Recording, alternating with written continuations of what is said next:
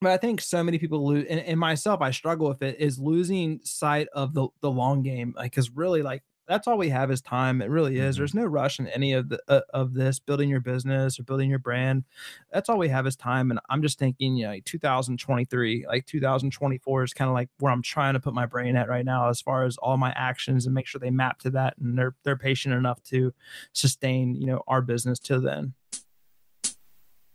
Welcome to From the Ground Up, where we talk to reptile keepers and breeders about all things cold blooded. Sit back and have a beer with us. Well, some of you are driving. If you're driving, keep your hands tended to and enjoy the show.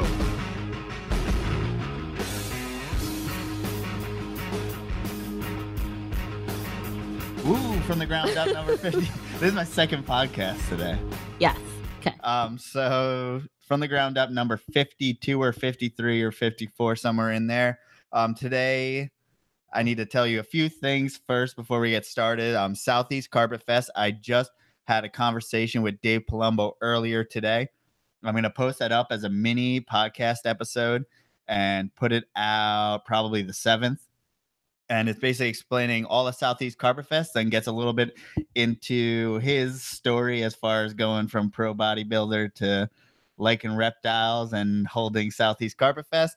And then also we have Southern Carpet Fest, which is going to be here, hosted by the Ivory Connection, Ryan Sullivan. Um, I believe it's going to be first weekend in May. Cinco de Mayo. Um, if you need to ask questions, you can probably contact me or Evan, aka Ice Cube, for the podcast folks AKA out there Carpet Cartel. aka Carpet Cartel, aka the Dart Frog aficionado fruit fly breeder of the year. Okay. Um, getting into breeders of the year nominations on The Reptile Reptile Reporter Report. up. We are up for video show of the year. And then also put in the back of your head, um, the Ball Pythons 101 podcast will be up for radio show of the year next year. So that's just a precursor to what we'll get into. Thank you, thank you. Uh, So yeah, go vote for us for video show of the year, Port City Pythons. Tell your friends. This is totally shameless plug. Well, we need to plug more though because we have the shirts. I think we're gonna put up a giveaway. We're going to do a next week or two. giveaway, but buy our shirts anyway. If you want to support the podcast, buy our shirts. Thank you to all the people who have bought shirts. yes. Okay. Do a beer plug. Everyone always asks us what beer we're drinking. Oh, we also need to like plug this person because Neil, who Oh, came yeah. over our house, actually he has a young daughter who he showed around and played with a bunch of snakes and hung out, and she gave me a. Uh, she drew a picture of a ball python. yes. So we will And his thank you to us was beer. was beer So I'm drinking beer. Deep Ellum IPA. What are you? it. Oh, this is a local Texas beer out of the neighborhood Deep Ellum in Dallas, Texas. And I changed it up. I'm actually drinking wine today. Good old two buck chuck. And Trader I Joe's. should, before I ask them what they're drinking, we are talking Oh to God. Chris, the Chris's, Chris The Senior Chris's. and Junior, Searcy from Ball Pythons 101 and Rats 101 on Instagram. Um, what's up, guys? What are you guys drinking over there? Hey, how's it going? I am drinking some wine as well tonight. Little carry on. There was actually a headline today that came out that said two and a half glasses of wine has been known to actually remove toxins in your brain and clean your brain. So I'm on that. I'll go for that. I don't know. what? that face. You're drinking Miller, it. the Miller Lite tonight. There you go. It's a classic. I mean, if the wine scrubs your brain, uh, you'd be an interesting study. Excuse me?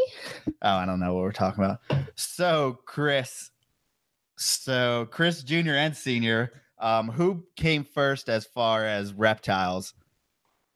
Um, uh, you know, I was actually kind of thinking about that. I knew this question would come. Um, and I kind of got an insight the other day because honestly, we haven't had reptiles in our family for too long. Um, this current business is going to have its fourth year anniversary on February 20th of this year. And I was kind of thinking about childhood the other day, and I do remember we used to actually catch a lot of frogs um, growing up, didn't we? And we would keep them in styrofoam coolers out on the porch. Uh, maybe you would let me keep them a couple days, and then we would release them. Yeah, frogs. Uh, I mean, insects. You were you were always catching stuff. Yeah, and, and one one of my favorite pastimes was nightcrawler hunting with pops. Actually, we would uh, we would water the lawn if it was dry, and that Yep. would bring nightcrawlers out, and then we would go out and we would catch nightcrawlers for fishing.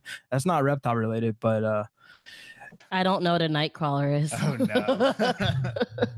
wor- a worm, worm for fishing, okay. Earthworm, One of the big worms. earthworm. Gotcha. But um, but no, as far as reptiles goes, so I was working at Citibank in customer service on the phone, and one of my close friends there, you know, he was sitting next to me, and we were getting to know each other. And I was like, "Hey, man, what you all about?" And he was like, "I keep reptiles. I keep snakes." He had some boas, had some ball pythons. And I was like, "Dude, show me some pictures." So he shows me this picture of this spider ball python, and I was just like, "Whoa!" Like that, it looks so different, you know, and I was pretty amazed by it and I was drawn in by it. So I went over his house, held the snakes, and I was like, dude, these are awesome. Like, and then um I ended up getting some ball pythons basically. Yeah, I mean, for not for everyone does it start young. I mean, it doesn't have to be something like that, but I mean, just obviously a love stemmed from like a love of nature in general.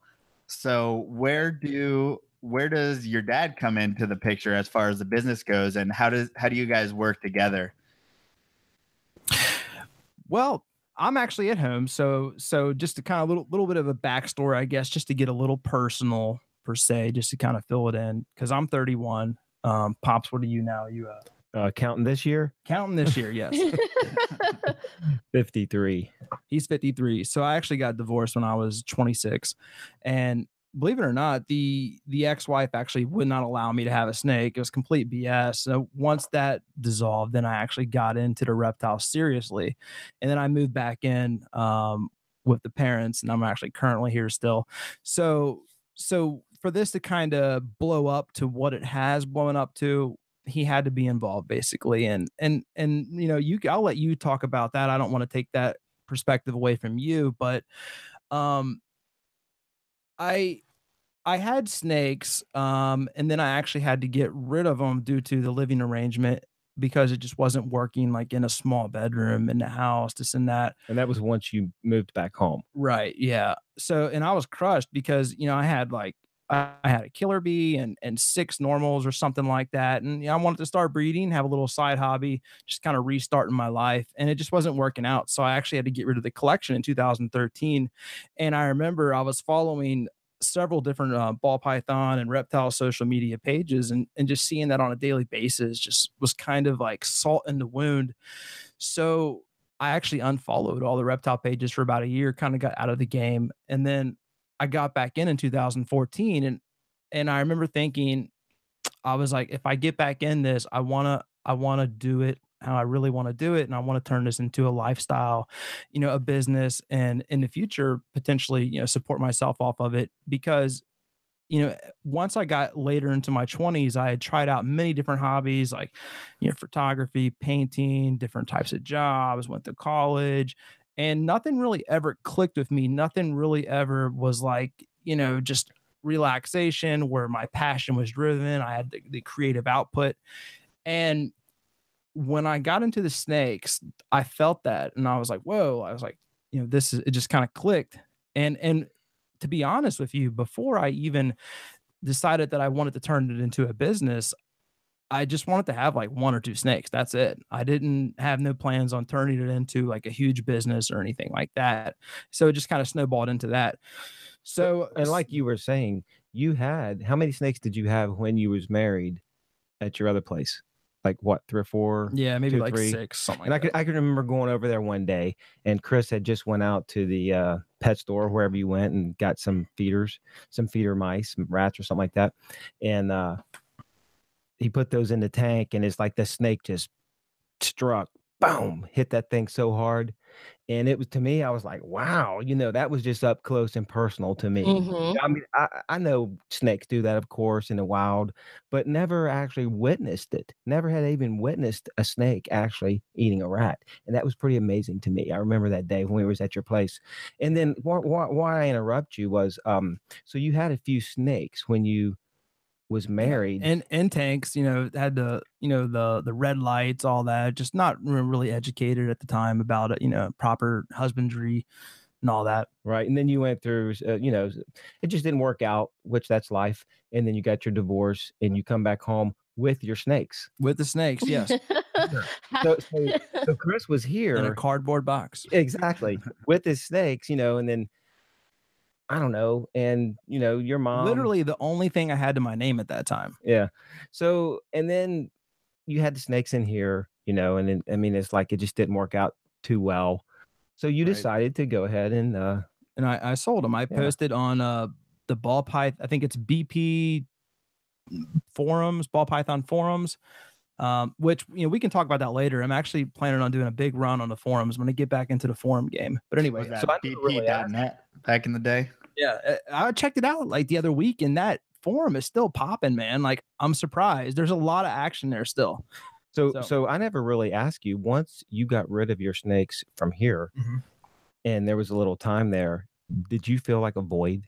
Oh yeah, it was. I I was just drowning. I, I couldn't stand it. I just I felt like the passion was just ripped away from me, man. And I, it was it was very gut wrenching for sure to to get rid of my collection. Because you you had actually just had a bad car accident also. yeah, I had a bad car accident. It, it was just a rough. That was 2012, 2013.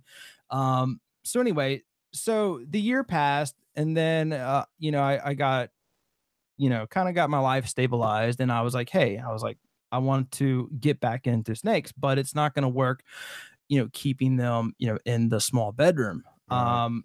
So at that point, I proposed kind of like to pops what we were going to do as far as um, building a room inside the garage. And You, what we you did. proposed what you wanted to do.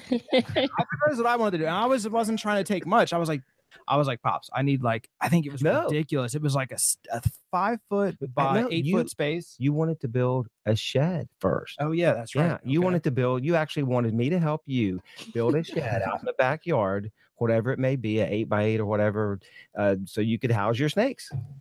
And, Mhm. and I'm like, oh man, I don't know. I mean, are we are we doing this? We really doing this? And I went to your mom. I was like, does he really want to do this?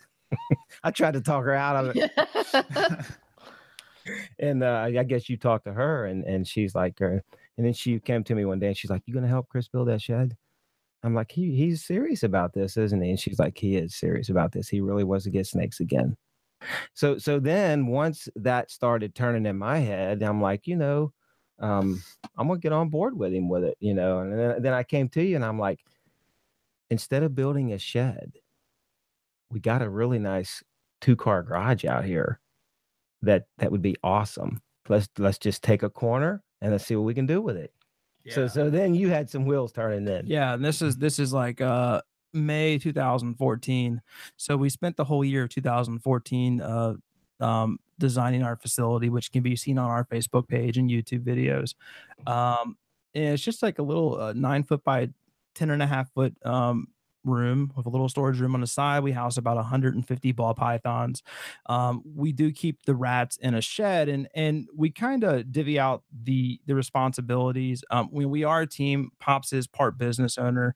Uh, I'm the primary investor, but um, due to using his space and obviously his services and helping, he is part business owner in that.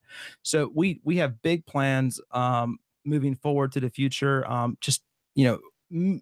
I, I don't know if you want to jump into that yet or not, but that's kind of what Pops just got on board. Like my parents, all my successes are definitely because of my parents. All my failures are on me. Um, you know, my parents have been nothing but supportive of me um, through you know all the all of life's uh, you know trials and and you know challenges and um i really owe it all to them just for backing me on everything and coming along for the ride. They've just adapted to to the snake life. It is a lifestyle. I mean everything that that i do revolves around ball pythons 101 um, right up until our call i was in my dm answering questions. So it's just a complete lifestyle at this point and i'm just really excited to see where it takes us over the next couple years. Right. So, as far as the rats go, did that happen out of necessity or something that you wanted to add to your business? I think it, it's kind of two parts because I was making uh, about a two hour round trip to pick up rats, Right. and and that was just wearing on me, just driving after you know because I also maintain you know forty hour a week job as well as pops, and um, Mm. just that two hour round trip plus the expense was wearing on us, and we just knew that the convenience of that. So we um, started a really small rat colony back in 2014, and um, to basically just feed you know our snakes and just, just a year ago we actually decided to turn that into part of our brand like the rats used to be kind of be like quiet so Yeah. and then i was like hey pops we got to get you involved on social media i need you on here with me i kind of like having a team you know of close friends um of course pops you know just just backing me on social media and Yeah, you um, came to him and you're like, uh, Instagram. You need to get Instagram going. I'm like, cool with that stuff. You He- know, I, got- I got a little Facebook thing going Right. here. That, that's just enough for me right now. he's fresh on social media he just kind of got on everything within the last couple of years so Yeah. you know And I mean, I appreciate that too, Chris. Uh, I mean, shoot, uh, that's a nice suggestion you gave me, and and and I mean, it works out great. I I just love uh, learning all about it and everything. It's interesting. Yeah, yeah, you you've done well for real. I mean, I, and I appreciate everything that you've done, pops, as well. I surprise myself sometimes. I mean, you know, it's like "You kidding me. But but in the future, um, you know, I'm a couple years out from probably buying some property, and I'm going to build some uh, facilities on them, and uh, I want to have a big rat retail business. Um, that's that's the goal. Um, you know, that'll be you know joint with me and pops. Um, because hopefully in about two or three years, I would like to just be doing this as uh, my primary you know um, career. Um, and then uh, I don't know, pops might might have to hold out for like nine or ten years to get his pension on his current. But, um, I have seven and a half years left, and I'm Okay. done. all right. so I, I, I'm just I'm just dedicated to the end on this, and you know, it, I'm all in on everything. Yeah, I think that's I think you have to be. There's too many people who dip their toe in and then you see those people disappear in a few years or something like that. I mean, it's something that you really have to commit to and it seems like you guys have you meant to do like uh Pops is Rats 101 and you are Ball Pythons 101? Is that how you're trying to set up uh, like your social media? Yeah, I and I need to get access to your social media page so I can start sharing some of my stuff on there. he, he runs everything on that page and you know you know he's uh i see him in his dm you know working the dm on his spare time and he's grinding out the stories I, honestly at this point we have so much momentum with social media being on our daily i just can't imagine going a day without posting because that's kind of how it is you see so many breeders they'll go one or two or three weeks without posting it in the social media realm you basically die like people think you died or something if you're gone and they're out. So like I'm scared to death to just go a day without even posting. And I've been posting like every single day for almost like four years straight now. wow. Sometimes I'll skip a day. I'll skip maybe one day or two days. And I and- get on him. yeah, He'll be like, Pops, you haven't posted in two days. I'm like, you're right, you're right. I need that. I'm gonna go. Your stories are always always going. you Yeah, know, I like sure. the stories. I like getting in there and doing some stories. You know, people people enjoy that. Yeah, I just got into that myself. I didn't do much of that, but it's like so easy because we're doing the snake stuff anyway. Why not just make a little video and people like actually interact with you on a different level than just your pictures and stuff like that. So I know I enjoy that. I enjoy watching I like the pictures. too. And it's like you referenced earlier, like it really is even a lifestyle. Like this snake stuff, it's his passion. Like, you know, it's been hit. Like I kind of just It came. doesn't turn off ever. But, uh, okay. You- Can I finish? yeah, yeah, go finish? ahead. Thank you. It's not even my passion, but it's literally something I think about from the second I wake up. Like when I wake up, I'm like, what picture are we going to post today? Like all day while I'm working. Like I have another job, but I'm thinking, okay, who's messaging us on Instagram like Matt right now? Like, what can we do? How can we reach out to this person? Who are we going to get next on the podcast? Like so many different things you don't even realize you're thinking about all day. And so I can't even imagine for someone like him who it really is his passion. It's he's wanted to do this forever, how constant like snakes are on the brain. Also, keep in mind that she teaches children. So while she while she's teaching the future of America, she's thinking about Instagram. I really appreciate that. I was trying to make a really good point about how snakes are like I'm trying to help you out here and you Uh, just I'm just saying. just What grade, what grade do you teach? I teach um Montessori, so I teach ages uh 3 to 6. Three to six. Okay. Gotcha. Yes. That's awesome. But clearly to him, I'm not a good teacher because I'm thinking about Instagram. That's your Instagram, dude. Like you want me to Yeah, not think dude. you want me to not All right, think all right, about all it right, and all not right, be a down. part of it. the thing about social media and Instagram is that there's many teenagers that that are making really good money and building businesses on social media. And a lot of times those kids that are kind of like they're just not engaged of high school and this and that, they kind of need, you know, that little nudge or wink, like, you know, entrepreneurial, you know, they they can, you know, be very successful in this current environment. Like really, like the sky is the limit. It like is- weirdly successful though. Like that's true. I mean, they, they can't be doctors about the diploma, but yes. Mm-hmm. but still, there's like kids making like millions of dollars on YouTube right now opening toys. Like that's Right. totally different subject. But like if they can do it, well, I think it's important because as we, uh, some people don't think it's important to do social media primarily. People have been in business for a long time. They don't think it's a big deal. But for us, I think because we're both young, you're, I think you said 31, I'm 26. And like, we're tailoring the next generation of people who are going to come up who aren't going to buy from someone that they don't know about, they don't see on social media. So, like, if we are ahead of that, as far as you're looking at the consumer behavior right? of the whole nation, like, people need reviews, people want people that they know, like, it's becoming more of a relationship. He sound like Gary Vee. I know you follow Gary Vee. I saw that. like on- doesn't he sound solely like No, Gary I V right wasn't- now? I consume so much Gary Vee. Like I, I struggle sounding like him just because like I, can, I mean he, he's helped me so much. A lot of my ideas are from his team or you know, my my marketing ideas definitely stem a lot from Gary Vaynerchuk and and his team that on their pages and stuff like that. Yeah, I saw the um the post with the picture of the ball python and then like a tweet or a comment. Yeah. I did it and then I did it too. I saw you did it and I saw Gary Vee did it and I'm like I'm doing it too. right and that's that's been a unique experience because um i mean i'll be the first to admit a lot of my ideas are just simply not original they're just not i mean i was mentored and taught you know a ton of my my ball python knowledge was passed on to me through mentors and i owe it all to them you know the, people that have guided me and i've been mentored by many many people because i've when i got in i was not shy on contacting people like hey i'm building this rack. Can you help me? I'm wiring this heat tape. Can you help me?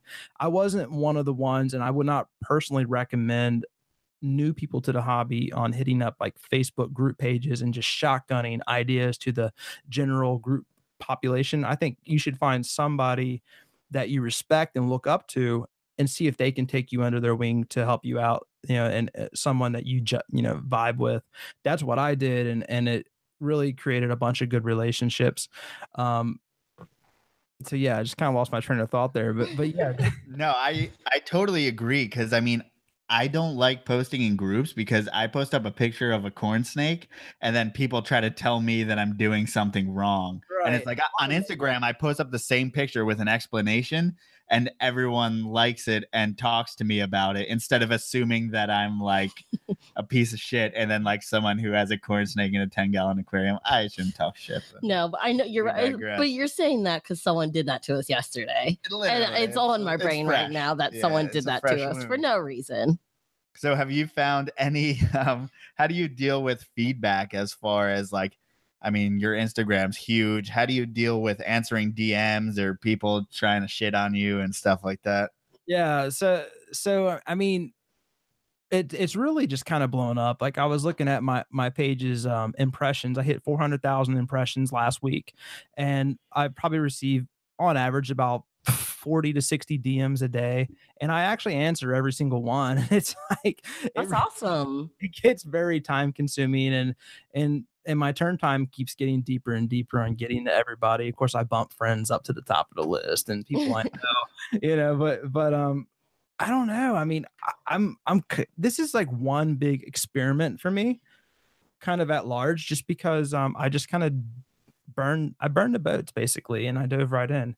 And um and so yeah, I mean, I mean, I, I see you in the DMs too, pops. But um, DMs is where the magic happens. It really is. That's where the magic happens. Um, you know, that's where I, I reach out and do my collabs and this and that. And that's where I Mhm. sell the majority of my snakes is in the Instagram DM. So, and sometimes I bring it on myself. Like I put on my story the other day, like contact me. I have snakes available. And it was like the hordes that they gave. I'm humbled by that. That's one thing that I, I will never ever complain about anybody ever messaging me, anybody ever even just um kicking the tire or window shopping. I will never complain about that. I'm humbled because I operate with it. it- I'm I'm kind of embarrassed to admit this, but I operate kind of with fear. Uh, this business, I operate it with a chip on my shoulder and also with fear of failure. And I mean, I think that's very important, but um, not not to let it consume you. But I'm with you. I was I was feeling you so much um, when you was talking about how when you wake up, you know, you're like, what am I going to post today? I'm with you. When I wake up, I'm like, I got about three hours, t minus three hours to get my first post in. I try to post two or three times a day. Currently, I'm going to a one post a day kind of format. I see a lot of pages being successful with that.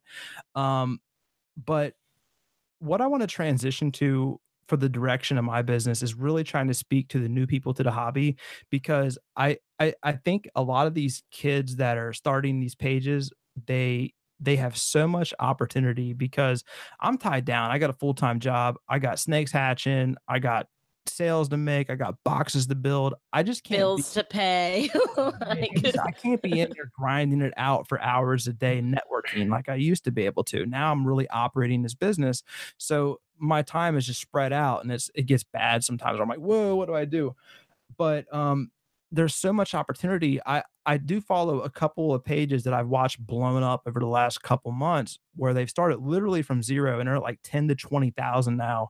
And I've I, I'm following like what their actions are in, in on social media and what I'm seeing these pages doing, and I'm kind of getting off track here. is My apologies, but No, um, go for it.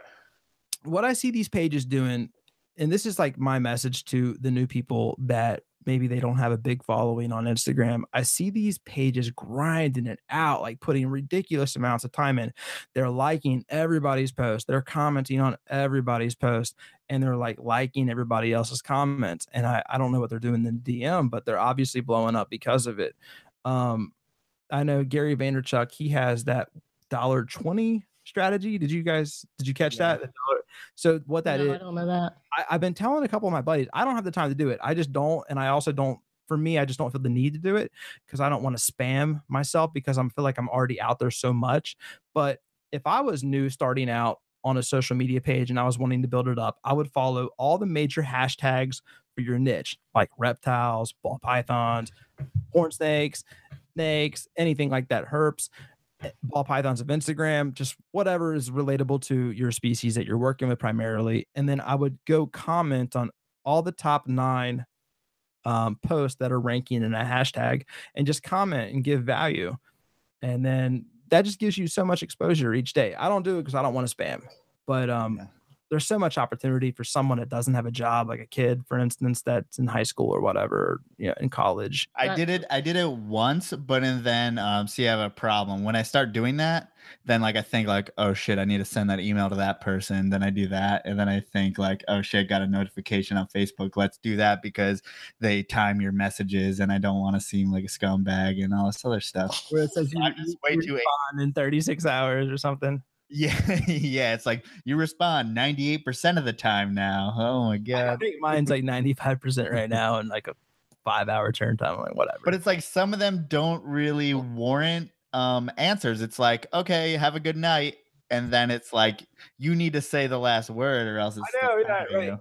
I just stopped doing it. I don't know if they count that or not. I felt like I was like, hopefully Facebook knows this does not require a response. Give No, Mark, Mark, them a Mark. thumbs up. Thumbs up. Mm-hmm. Mark, Mark Zuckerberg. Yeah. no, they should like recognize. Okay, we've had a, our conversation. Like yeah. there should be like a "it's over" button or some, you know, something like that to mark like we don't need to respond. Yeah, it's hard to get to. I mean, I don't mind talking to, No, to no, everyone. no. But all the all the guests that we've got on the podcast have been like through DMs. I probably talked to you the first time through DM on Instagram. Yeah, I don't remember how we met. I, I don't actually remember at all. I highly 100% probably Instagram. Yeah. we literally just like find people on Facebook or Instagram, like look at their stuff. Like we start liking it and are interested in what they keep, how they're keeping, what they're doing in the social media world and everything. And so we just reach out to them and I think It's we been- should get more into. I'm gonna switch Oh, it over to okay. snakes, but we can stay kind of Yeah, within no, social media as far as. I Um, remember the first time that I actually saw you guys. It was um you were doing some live videos. I think it was uh you were doing your podcast live on Instagram, and I Yeah. think it was just you two talking to each other. I don't think you had a guest. Maybe you used We- to do that more, more so. right? yeah. we used to just talk to each Maybe other. Maybe our first Right. like 10 or yeah. 15, it was just us. You know, and I would we're like, some of "Oh, them. I was always like super impressed with that. I was like, they're just grinding it out like every Monday. You know, like I don't think you had guests for a long time. I would see you guys, and I just really appreciated like what you were doing and just the the energy, a good positive vibe, and, and I think it's. I think it's important to know that um, I've been keeping for a long time, but I never really talked to anyone. And this year, I've made like if you just put yourself out there, I felt more alone in the reptile hobby beforehand. But now I feel like I know so many people and we have so many good friends now. Like just from the podcast, just from doing this, just from Instagram, stuff like that. So like as you're going forward and as you start your podcast, like that's just an opportunity to talk to people that you wouldn't before. right for Right. sure. I'm really looking forward to it launching that. I said I was going to get to animals, but now we're going to talk okay. about the No, podcast. so, uh, oh. well, I already said it. okay. so, So, what are your plans as far as everyone can see this awesome setup behind you? So, uh, what's going on? Oh man, it, it- it's always evolving, and I'm still kind of brainstorming the direction that I want to take the podcast. And you know, I mean, it's a blessing, but it's also, I mean, a mild curse. Like when I do something, it's amplified. It is like I can't just like experiment without it being amplified because when I put it out, and that's my personality too. When I do something, whether it's good or bad, I'm gonna kind of hammer it and, and put it out there and advertise it. And um, I'm I'm really trying to find my lane and what works for me. And I want to be authentic and really have fun in my podcast. And I'm leaning more towards um, just running a, a Q&A show. Uh, I love Q&A. Um, I feel like I have a bigger passion for Q&A versus interviewing people right now, at least. So I do have um, a designated uh, remote co-host, uh, Jared at Dragon Tamer Reptile. Shout out to him. Um, so he will be doing a lot of uh, uh, remote co-hosting to where we and you were actually on our first show. Um, you called in, and that that'll probably be the first show I drop. Pops is definitely going to be my on-site co-host for as many as he can, uh, you know, attend. Um, that's kind of the direction I want to take. I I don't really want to just get on there and interview people. Um, I just right now I'm just trying to like I don't know. I'm still trying to find my lane. Basically, I don't really know to be honest what direction I want to take it in. Well, let me ask you the question that I asked on your podcast. So, someone like myself or like you, we breed species that are commonly bred in captivity. I breed a lot of corn snakes, you breed ball pythons. So, what can you do as a ball python or corn snake breeder to make sure that you're differentiated from the thousands of other people producing these same animals, same genetics, same even same quality? Well, I mean, what I would always, of course, do recommend is start off with the best quality that you can, like absolutely, and that that is the backbone of our business is quality animals. And at this point, you know, every clutch that we hatch out has been just straight fired as far as quality goes. So from there, what I would do is I would differentiate yourself by being present online and putting out content every single day and giving more than you take. That is probably the biggest takeaway that I have and what I've learned through others is just simply providing more value than you take. And and I need to do a better job at that for sure. And I'm always learning and trying to grow. And and I think you can probably speak to that, Pops, as far as just being there every single day and grinding it out day after day. And when you put two or three years behind that, you've built something at that point. You've built relationships, you've built friendships, you've you know built a brand because yeah, I can hatch out, you know, a bumblebee and so can 35 other breeders, but it's not a ball python's 101 bumblebee. And and that's that's like the one thing that differentiates, you know, you is your brand and who you are and, and what you stand for. I mean, if you have one person that is buying snakes off auction, um, or flipping snakes, or they have bad quarantine practices, or they're supporting, you know, just certain people, perhaps. I, I mean, that that kind of creates your brand. So it's really just kind of how you manage that and um, putting it out there. Of course, then prices factor into that, but I think it's just being there and being present every single day, and and always just representing your brand the best you can. Now, it's always a um, differing of opinions as far as business practices for selling things, especially in the ball python community. Like, um, how do you feel about things like auctions or raffles or giveaways? Um, auctions has just been something that I I just haven't supported from day one, and mainly that's just because uh, my mentors from from day one did not support them, so I I just automatically inherited those beliefs and still stand by those. I I've just have been presented that that devalued a lot of projects. Um, so auctions is something that I I steer clear of and feel that's not needed for me personally. Um, I also don't like to overprice my animals. I try to find a really nice sweet spot. That way, um, price adjustments really aren't needed. Sometimes I do have to adjust my prices a little bit lower because I just didn't think it out so much. And that's that's my biggest takeaway recently that I've been kind of like coaching myself on is to not rush into pricing my animals and really just thinking about it because I love to just create a price and sell an animal versus price dropping, which I have had to do.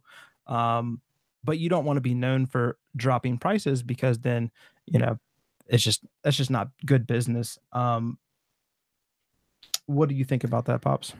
Well, let me back up just one question where you was asking what can you do that might make a difference that uh, that you can do different than anyone else. I think when you have a love and a passion for reptiles, snakes, don't be afraid to show it. Um, just like say the rats, rats 101. I can get out there with those rats and I I can connect with them. That might sound crazy, but I do connect with my rats. Wait, I, I'm gonna need you to explain that.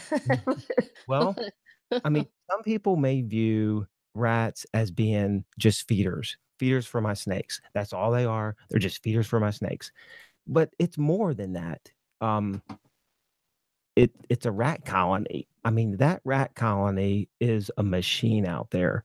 I mean, you have your female rats, that's breeders. You have your males, of course, and then and then they have their babies they have their pinks it, there's a machine running out there constantly and you can fine tune that machine when it comes to your rat colony and it's more than just feeders it it's you got to have a passion for it and what i'm trying to say is don't be afraid to show your passion if it's only a rat colony uh, to your social media friends because that if you don't have rats you don't have snakes and that's very important and and and i don't know i just have a real passion for for raising and breeding rats Some I'm so glad there's people like you in this world, so I don't have to have that passion because there you go you One are you. someone, someone told Pops they on the Instagram DM they said they said you're ball pythons 101 one's rat breeder, right? yeah And- they, no, she said kind of put like things into perspective. yeah she said you breed you breed rats for ball pythons 101 right Oh, I made I made Baltimore. I made I have my own personal rat breeder. right there it is. No, but I, I'm out there. I, I, I'm in there, you know, elbows dirty as well every but, every but see you have your own personal rat breeder i've got my own personal snake breeder right here That's right. I think I think people underestimate what a pivotal part that can be for your business because as you get larger, there's literally shortages on rodents and stuff, and people really can't make the mark, and therefore the supply of rodents can drastically affect your season. So I think that's super important to keep in mind. that's that's very true very good point Do you guys want to hop on Instagram live? Yeah, we can do that how, if we. How do we? I'll invite you on mine. Oh, All right, cool. cool. Because we're like we're like good at this, but not like yeah, we good used at to do this, like- Instagram live when we had people in the uh in the in our space, but then when we got to doing it here, how do they hear both of us? Oh, I guess if we're sharing it, done. Well, yeah. Never mind. Hop on my live and uh, and send me an invite. Okay. Uh, You figure that out while I ask him some more questions. Okay, I got the notification on my phone. Did I get it? So I think it's it's only right to ask um, Pops go first. What's your favorite ball python morph or project that you guys are working with, and then Chris. Yeah, I uh, definitely like the clown project. It's probably my favorite for sure. And then definitely after the clown would definitely be the, the GHI. That's my two favorite. Wait, how do I request? Oh, there we go. Sorry. Figured it out. And now, Chris, what's your favorite project or morph? I'm a, all right. Now we're live. Joint should be joint screen here in a second. Um, my favorite. I, I love all my projects. I, I really do. Um, I've just been so lucky that that my taste for for what projects I like are in line with uh, what the market demand is. Um, and I respect anybody that breeds out any project, even if it's not popular. Like m- much respect to anybody that does that. I've just kind of been lucky that anything I'm interested in is very popular as well, which has made the business side, you know, um, flourish. Um, my pro, my favorite is definitely clown. Um, definitely um, highway. I love highway. I'm looking forward to what happens with highway with us. Mhm. Um, GHI and um, I've been hatching out a lot of dark stuff. That's kind of what I'll do. Anything, anything that I'm hatching, I'll highlight and hammer it as far as what I'm showing on my page and what I'm marketing. Kind of like the the Gary Vaynerchuk uh, jab jab right hook, and I'll, I'll put out several jabs, and then I'll like last night I put out a big right hook telling people that I would release what my availability is, and I sold out almost within an hour just of posting that, just because I hit so many jabs on that. But um, but yeah Wait, I'm sorry. We're not on Instagram. okay, I see you, but I don't see us. I'm sorry. Completely. Split screen. Yeah, I said I saw your request and I hit accept. So can you send another request? Um, hmm, it It's popped. like a repeat it just, of like, us trying to popped- get people yeah, into. I just uh see it just says requested. Like it won't let me. It won't let me oh, send the request. Well, I tried to close it to come back in to see if it'll let me re-request. So is this as far as this year? Are you hatching out a lot of snakes right now? This time of year? It's been the craziest season. Um, it was super super. In the middle of the year, I thought it was going to be a bust. You probably remember me telling you that that um I just Oh, sorry. it keeps saying your request wasn't sent. I don't know if it's because I already requested before. It keeps saying your request wasn't sent.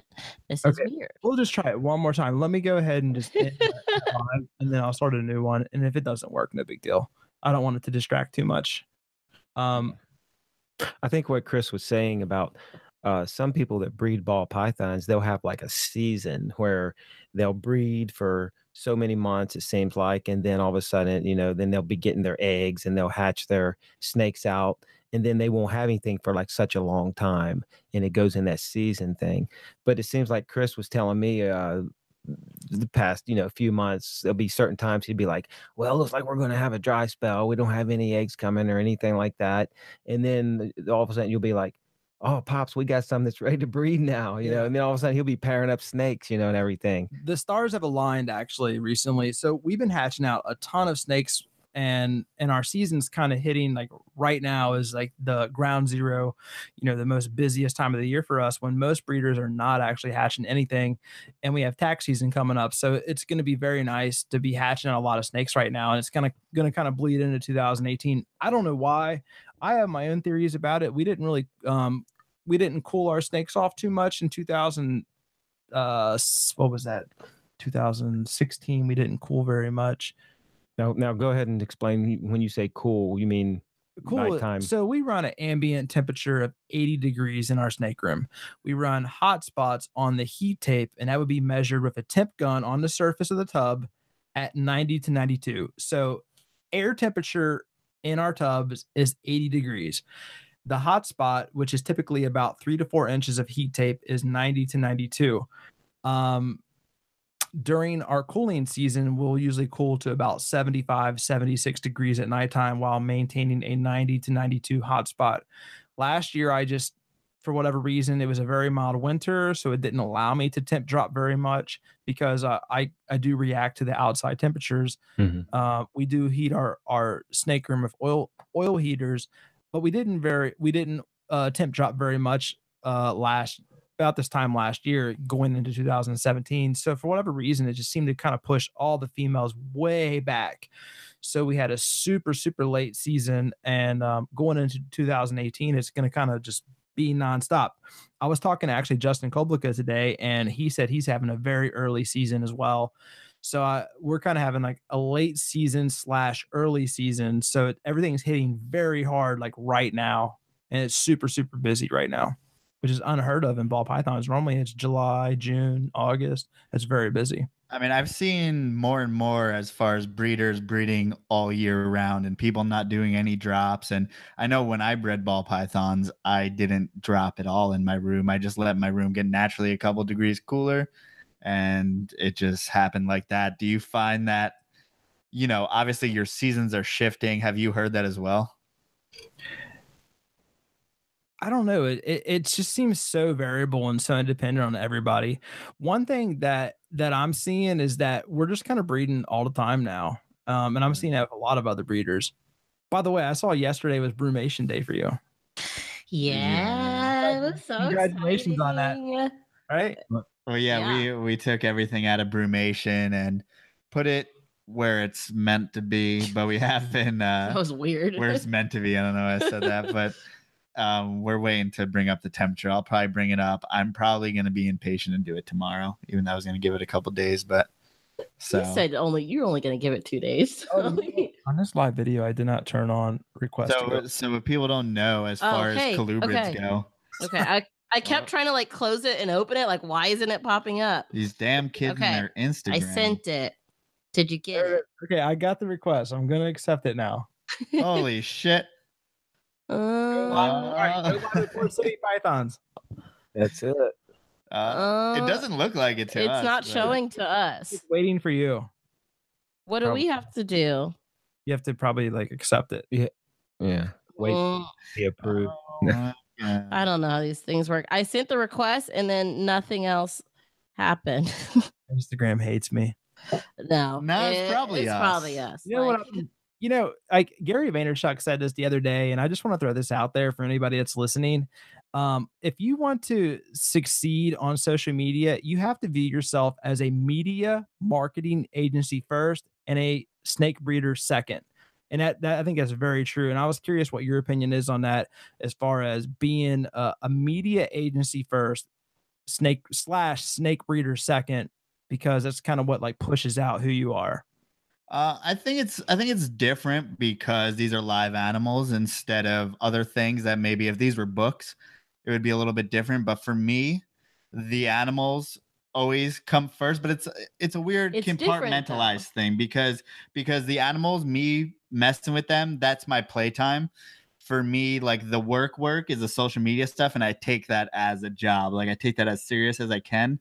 And also I want to build this up to a point to where on the down months, I know there's seasonality, especially the colubrids. You may be able to move that around with ball pythons, but with colubrids, it's kind of hard with brumating.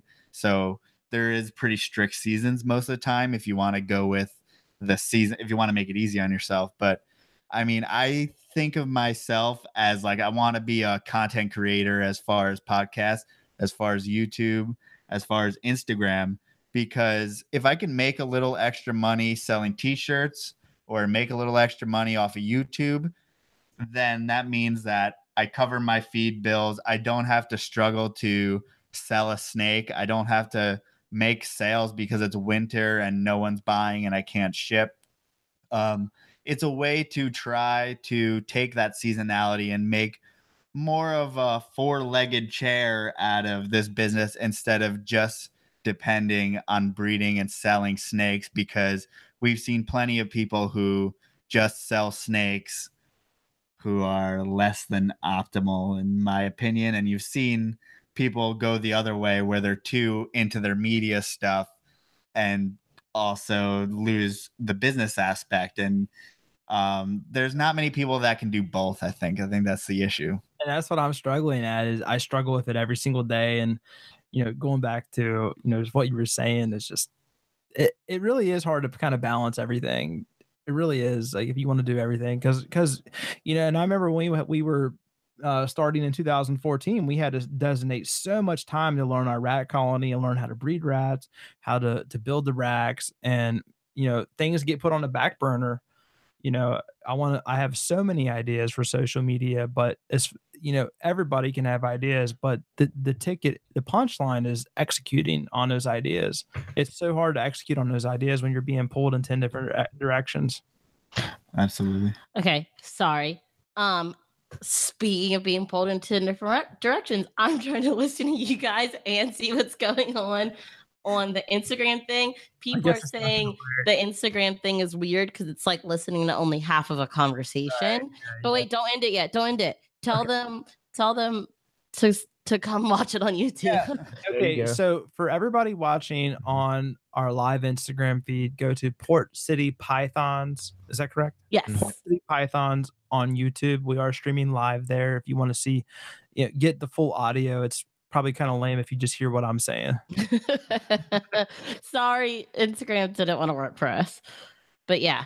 Enough of this damn social Okay, media. We obviously suck at it. Okay. But I think it's I think it's harder, especially to balance social media when people don't realize that like making videos, especially YouTube videos, can take you like a solid eight hours of video. Oh yeah. So I mean that how far do you guys think through your posts and how much is original content and how do you manage, you know, taking pictures and stuff like that? That's a really good question. uh, Pops, I'll let you answer from your end. But um on my end, everything is literally, you know, off the hip. It's it's it's feel when I put a post out, you know, before I hit that post button, I go inside my body and I see how I feel. Like, I like I like that I That's meta. I read the caption. I, it's it's all improv. This entire brand and business has been built off of improv posting and in the moment.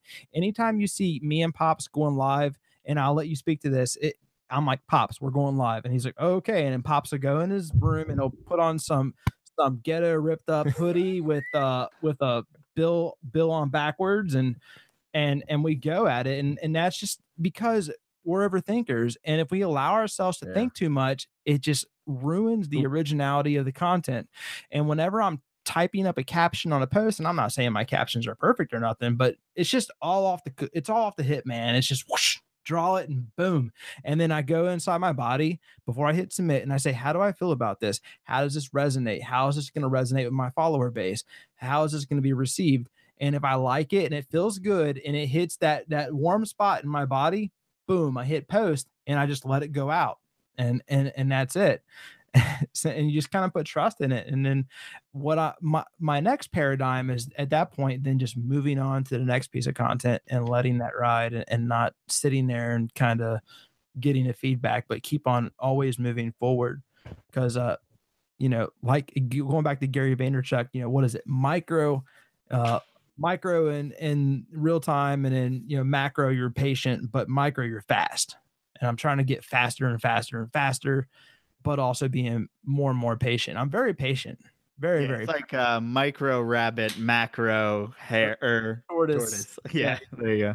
Yeah but there's been several times where uh, we'll go out. You'll say, uh, "We need to go out and record this," and then all of a sudden we'll go out there and and uh, I'll be holding the camera for you, and you'll make a recording, and I'll be like, "You want to do another one?" You'll be like, "No, that's good." I'm like, "You sure?" He's like, "Yeah, that's great." Yeah, and every- it's just like it's boom, it's done. and I wanted to, you know, you to also field this question as far as, you know, I've, I've been consuming a lot more of your content lately to, you know, for this podcast. How much of of your videos are like one take versus like planned and like retakes? Because most of our stuff is off the cuff, one take. We don't typically redo things. Um, I don't Not to say that our stuff is like fanta- fantastic or anything. A lot of it's actually been embarrassing, but Yeah. but it is what it is, and that's how you grow. You know. Well, Right. no, that's that's the whole fun of it is because you're practicing in person. Um, I'm not gonna make a video and then not release it just for practice because I already made it. So why not show people how much I suck at this, and then I'll get back to them in three years and show that I'm a lot better than I started. But I mean, I mean, Melissa's a much more thought through social media person. She thinks like all the analytics, all the things that could come of everything. But I just don't give a shit. argue, Like we did, I just like to get stuff out there and have fun. Video together yesterday in like months, and it was mostly us arguing because I was like, "No, we need to do it this way, this way, this way," and he's like, "No, we need to do it this way, this way, this way." and then it's just like fuck it, let's just film it. And and if I don't feel good, if I don't feel like I want to do it, I just don't do it because it'll be dog shit. I, I know, yeah, yeah. but that's the thing. Like, I mean, and I'm not gonna lie. Like today, I had anxiety almost the whole entire day. I mean, not terrible, but but it, and it, it's better managed now. But it's not like this is just like, hey, let's do it. You know, I mean, it, for sure. Like, there's anxiety involved when I if I and that's why I try to think about it. I love spur of the moment because if I know, hey, I got a podcast tomorrow, or hey, I'm going live tomorrow, I'll have anxiety up until it. And that's It's just anticipatory, right? right, right. Mhm. But I was gonna say, why don't you guys go live on Instagram and just let me in, send the invite, and we'll do it that way. Okay, okay. Yeah, do whatever makes us do less because we're not good at Well, doing we don't have things. as many, you know.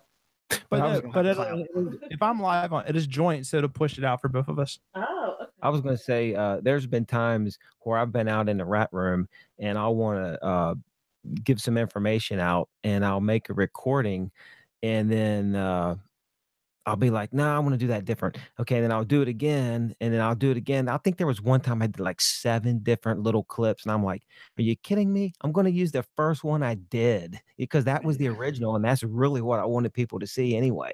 And I just put too much into it and didn't even really have to. Yeah. Yeah, I mean there's definitely instances where you don't have to go um the the first one's usually the realest one and then you try to contrive it and then it doesn't really sound like you and then it gets weird. Exactly, exactly. There've been times where I've had like a post I'm getting ready to put out, and then uh, I'll go to Chris and I'll say, "Hey, Chris, how should I caption this picture here that I'm getting ready to post?" And he'll be like, "Well, what's on your mind?" And I'm like, "That's it right there. That's what I need to put on here." And it's the truth. What like what what is really on your mind about that cap that picture right there? And that's what you caption, and it was real. Right. And then it's like, okay, sometimes we want to do that. I'm like, but wait, like, we kind of want to be catchy to like, you know, like you always go through like one week we kind of did like all like catchy things, like Thursday, like Thirsty Thursday, or like, you know, and it's Yeah. like we don't want that to be all the time. We don't want to be known for that. But we're like, let's try this something different. And we're always just trying to see what works. People like more so when I'm just stupid. Things that I think are stupid like that aren't actually even funny. Right. Oops, my mic wasn't on. It's always about pushing the attention. I mean, you want attention on you, and I try not to push that too far. But there's definitely a lot of micro things that I do that to push attention. It's very micro, but you know, not ever thought in a sense.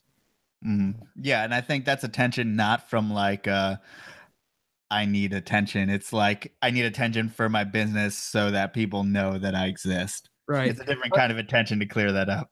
but I think so many people lose, and, and myself, I struggle with it, is losing sight of the the long game. Like, because really, like that's all we have is time. It really is. Mhm. There's no rush in any of the uh, of this building your business or building your brand.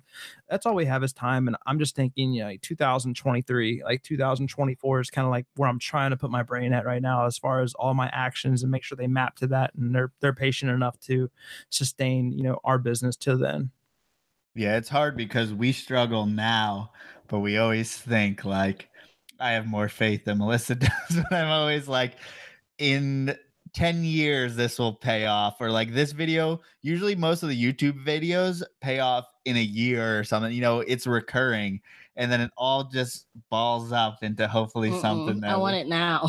like, when you say that, do you mean that your your YouTube videos will continue to accrue views for a year and they'll kind of pop as far as like a cumulative uh statistics over a year? Like you can have a video that you randomly put out you get 500 views on it then six months later for some reason the algorithm the machine picks that up and it will blow up and then you'll start making $20 a month on it. Um, you know say you're getting 10000 views or something a month and you make um, $10 a month $20 a month and then you have five videos that are doing that simultaneously then you have a bunch of videos that are making five. So you don't make a lot of money per video, but it's a recurring thing. So like our biggest video is like a year and a half old and um it just consistently gets views. You know, it consistently gets like 2000 views every 48 hours, which isn't a lot, but it's enough to make it that it adds it all just adds up. I don't know how else to Which explain it. video is that? Um, it's not even a good one. See, that's what sucks. It's great because like it doesn't matter if it's good because the algorithm can pick it up no matter what. but it's Right. a shitty video. Like our fourth video, it's shaky, it's dog shit. But it is greatest pet shop in the world, which is a pet shop right up uh, the street from us, pretty much. I mean, it's a little clickbaity, a little more clickbaity than I usually go, but it worked and it's still a good video with cool animals that people don't know exist but it's not my best work but i mean what are you gonna do about it people watch it people subscribe from it and um it's just i took the at bat and i hit a ground rule double That, that's the thing, It's man. not a, not a home run but everybody has an at bat every single day on social media, and that's how I view it. Every day is a new at bat, and you have to kind of re earn, you know, it with your customer base each day. And I'm always trying out new things. I don't know if you follow me close enough, but lately I've been kind of doing daily giveaways, been giving away stickers a lot daily, and it's really pushed out my interaction on my page. And you know, I have people that advise me. I'm like, hey, is this diluting my brand? Like, I don't want to dilute my brand. Like, how do you feel about this? And yeah, I get feedback on it, and I'm kind of on the fence about doing like daily giveaways, but it's working and it's literally doubled my interaction on my Instagram. And to me, that's worth it. And it's it's certainly worth it to uh, invest that versus um paying Instagram to push my post out on sponsored sponsored post. Okay, sorry. Pause. People back to social media. People on Instagram are saying they can only hear us, but not you. But that doesn't I don't oh you just I mean, maybe maybe I need to turn my volume up on my phone.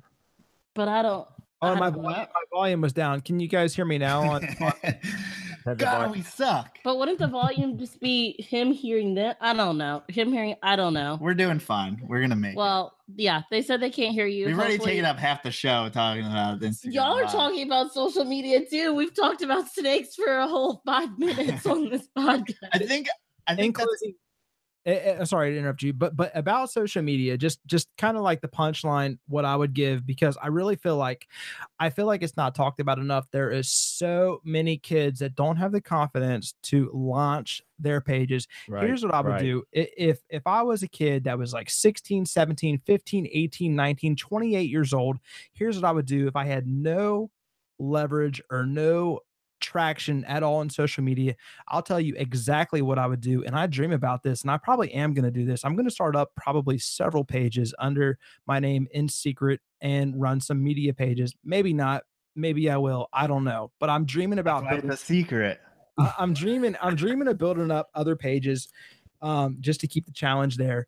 What I would do is I would first off find your business name. Anybody that's listening that owned two animals and you think maybe in the future you want to create a, a hobby, maybe some side income, or eh, just share your passion to the world. Create a name. Get a name that nobody else has. Get it. Get a logo I- I just want to add to that. Yes. Um, don't be another DEA reptiles, GMP reptiles, QRS. Please make something different than everyone else's name, but go ahead. Exactly. That's that's a good point. Create your brand and I would get a logo made and and people I hear people they're like, "Oh, well I don't have any snakes." It's like, "Guess what? Go back to me in 2014. Either did I. I had a couple, but I made it work and I uh, shared other people's posts and did collaborations that way or I just hammered what I had and I would just post every single day good content. I would be you know what? You know what I would do? I, and I guarantee you this would work. I would learn um social media um, tips and tricks. I would learn how to edit um, videos. I would learn graphics. And you could actually, if you're a kid and you don't have money, guarantee you, hit up any breeder because most breeders suck at social media. They do.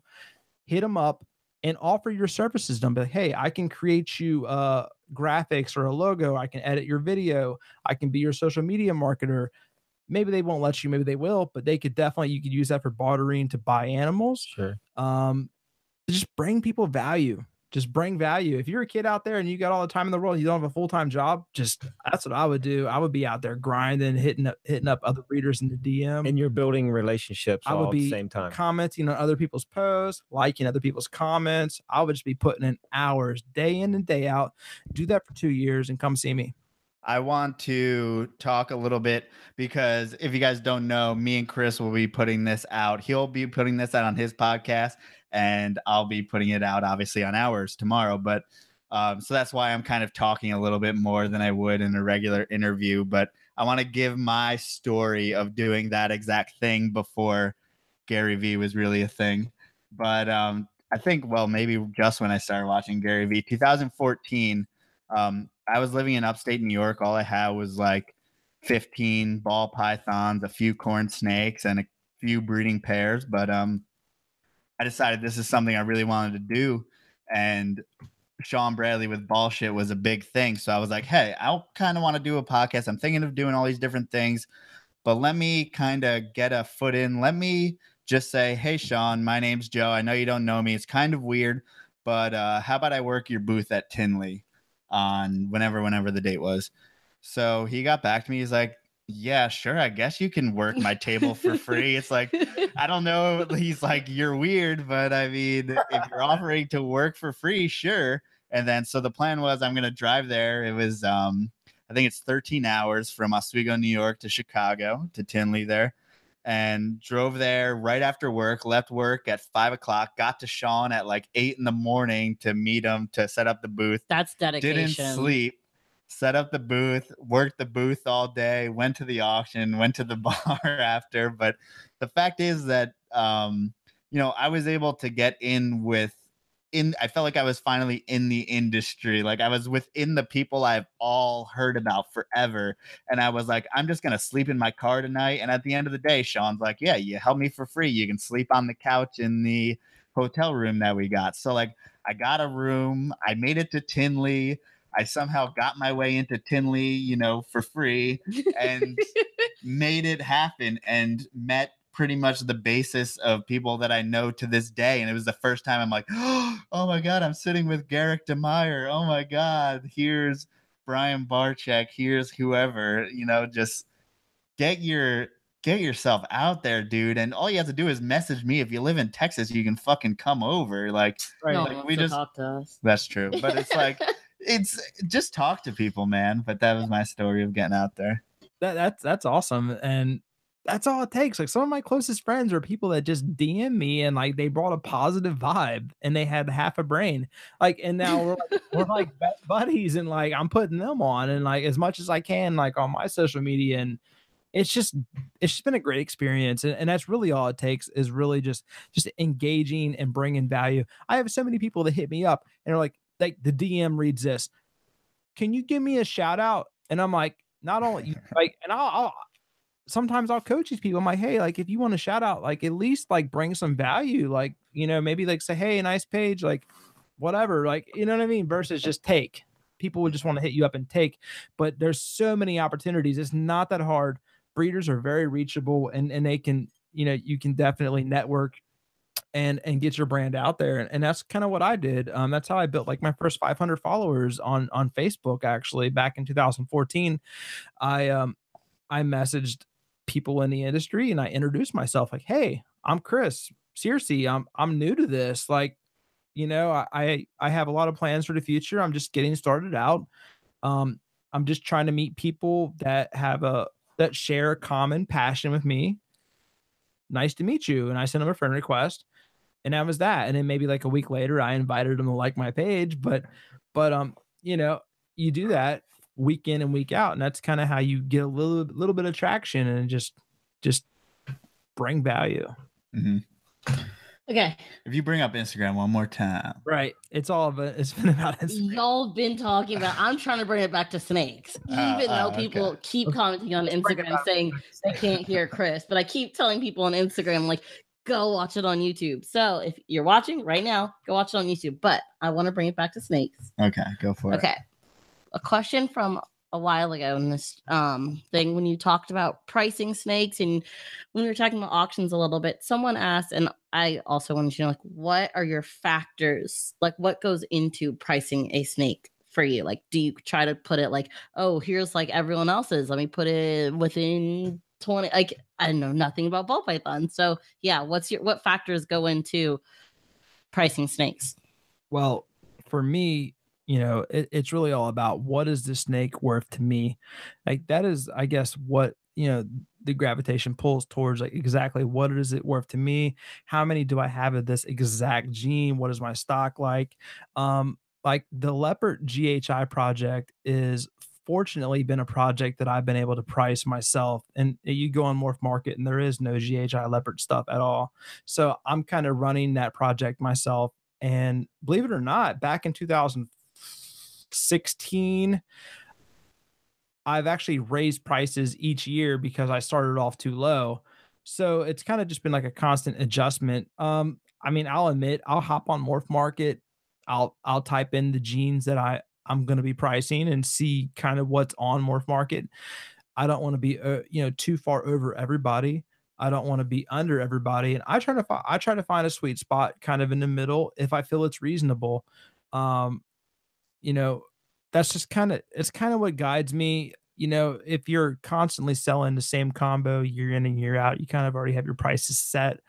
But um, it's really for me, it's about finding that sweet spot that that I don't have to adjust up or down, and that's gonna I I don't like to sit on snakes for too long. That's just my style. Um, you know, I don't want to renew my ads, you know, three, four, five, six months.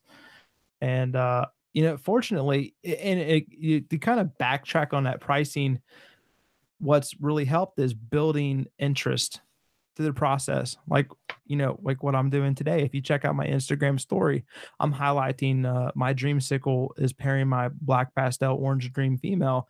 She's at 20 millimeters. So she's probably going to ovulate in about one or two months. And then I'm going to get eggs in about two months after that. And then they're going to hatch two months after that. But I'm advertising that right now. And that starts right now.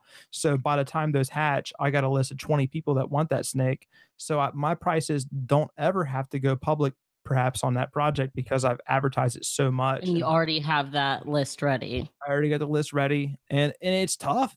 Some of the the hardest part about breeding snakes is turning people away.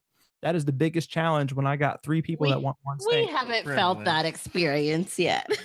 I mean, it's not every snake. It's not every snake, but but it is. Like I've had people pissed off at me to where I've had to literally they they got cash in hand, and I'm like, I'm sorry. Like someone just paid me. Like I'm sorry, like I'll get you next time. Like you turn people away, and it's tough. It really is tough. See, people that's where that's where I end up selling all my holdbacks. I'm like, you mm-hmm. know what? If it makes you happy, man, I'll sell you that animal that I really, really love. That's the best one out of the clutch. I'll just make you happy right now. Yeah. you, you have to. Sometimes you just got to give it to the customer. I agree with you. I've done that too. I know what you're. so- I know exactly what you're talking about there.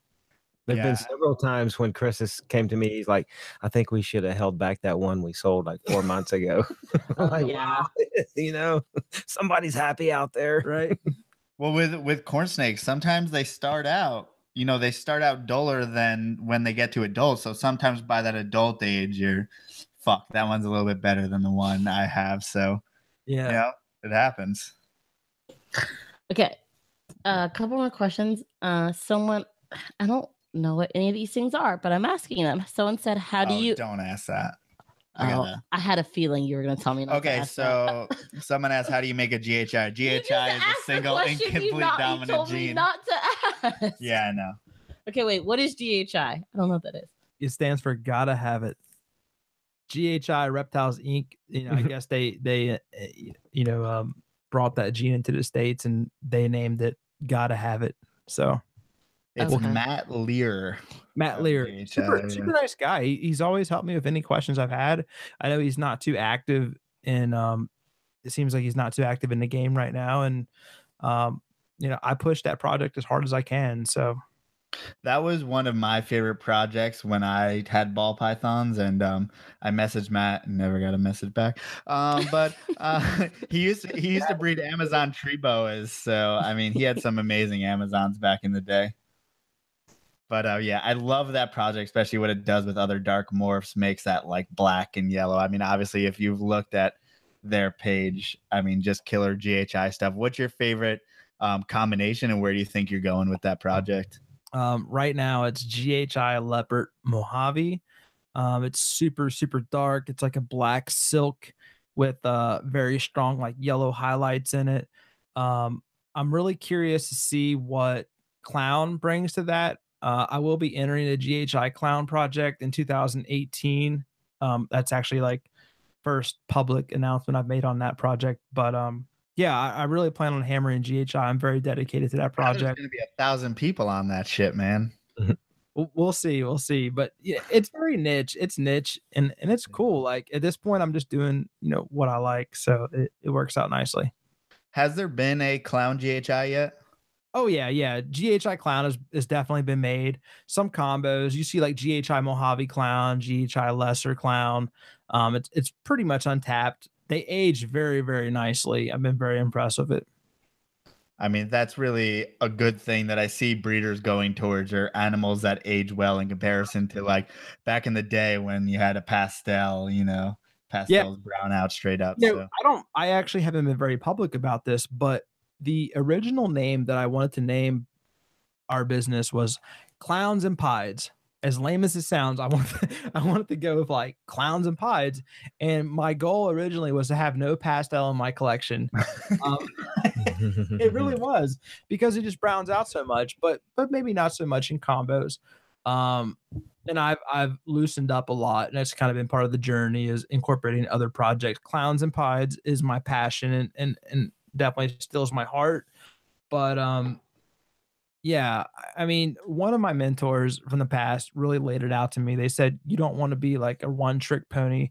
You don't want to have just like two projects. You want to you want to be like a candy shop where someone walks in and there's just like a plethora of like different options that way you can t- can um be a you know an interest to many people of different interest versus just like small niches. So I've tried to expand out and my interest have expanded as we've gone through this.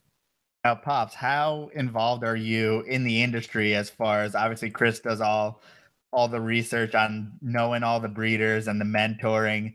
Um, who do you look to and stuff, whether it be Instagram on social media, all that stuff? Who are you impressed by? I like how this swung back to social media, by the way. I know. I we tried to get yeah. y'all on snakes. I tried to get y'all back, and you keep going back to social media. Well, media. no, I just want to know what breeders you may be interested in. Yeah. Well, I mean, when it comes to that, I mean, I like the social media where, you know, it's just like all this information that's out there that I can just right at my fingertips see all this information everybody's just sharing with me and I'm doing the same.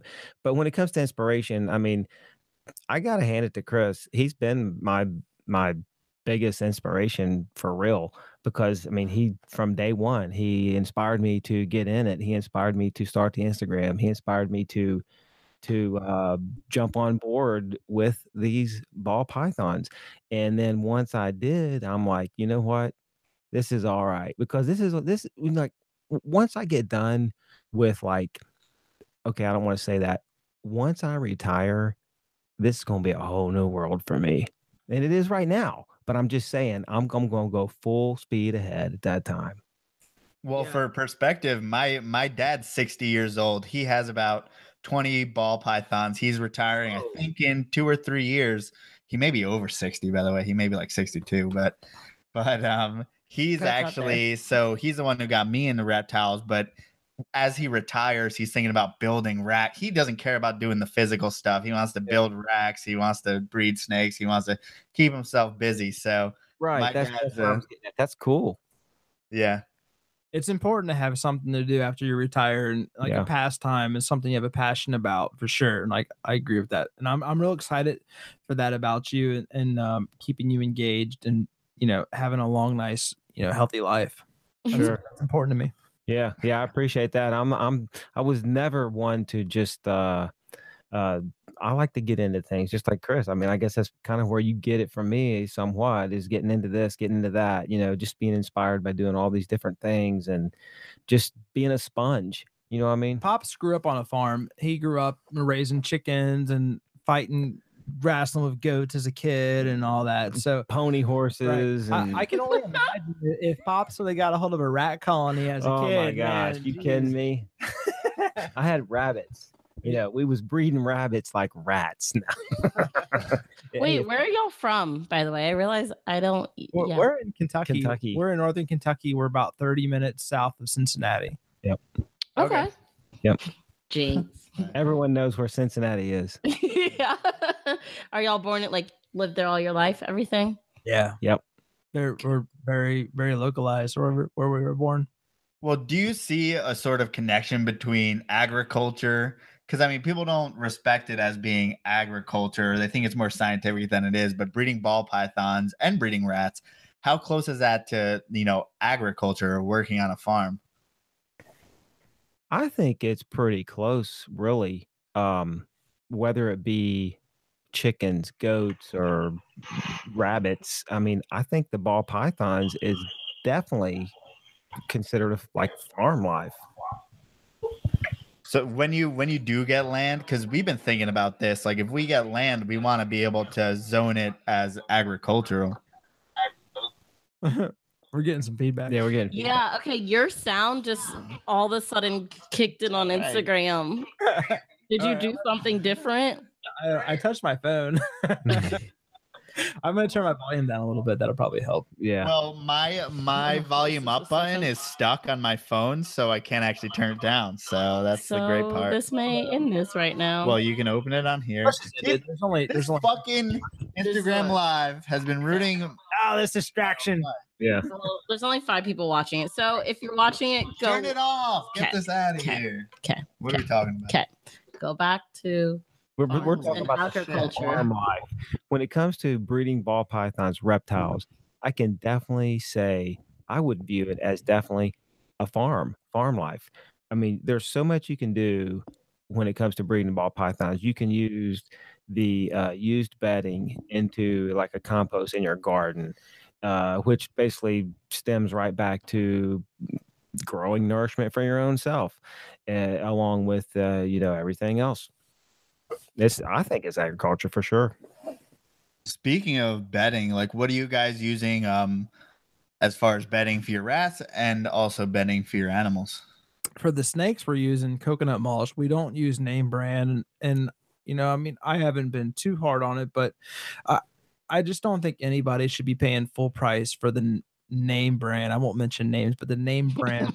There's only one, so it's hard not to mention. I think it's kind of ridiculous if anybody's and I and I put a post out with the tweet, you know, attached to it. I just don't think that anybody should be paying full price for that because that's money that you could be investing in snakes, which is going to give you the you know more of a return. But um, you know, eh, just look around. Even even local nurseries typically will carry coconut mulch or they can, and you can support local businesses and and get it through them. But we we have an online vendor which we we found the coconut mulch through and I've heard that they all come from the same source.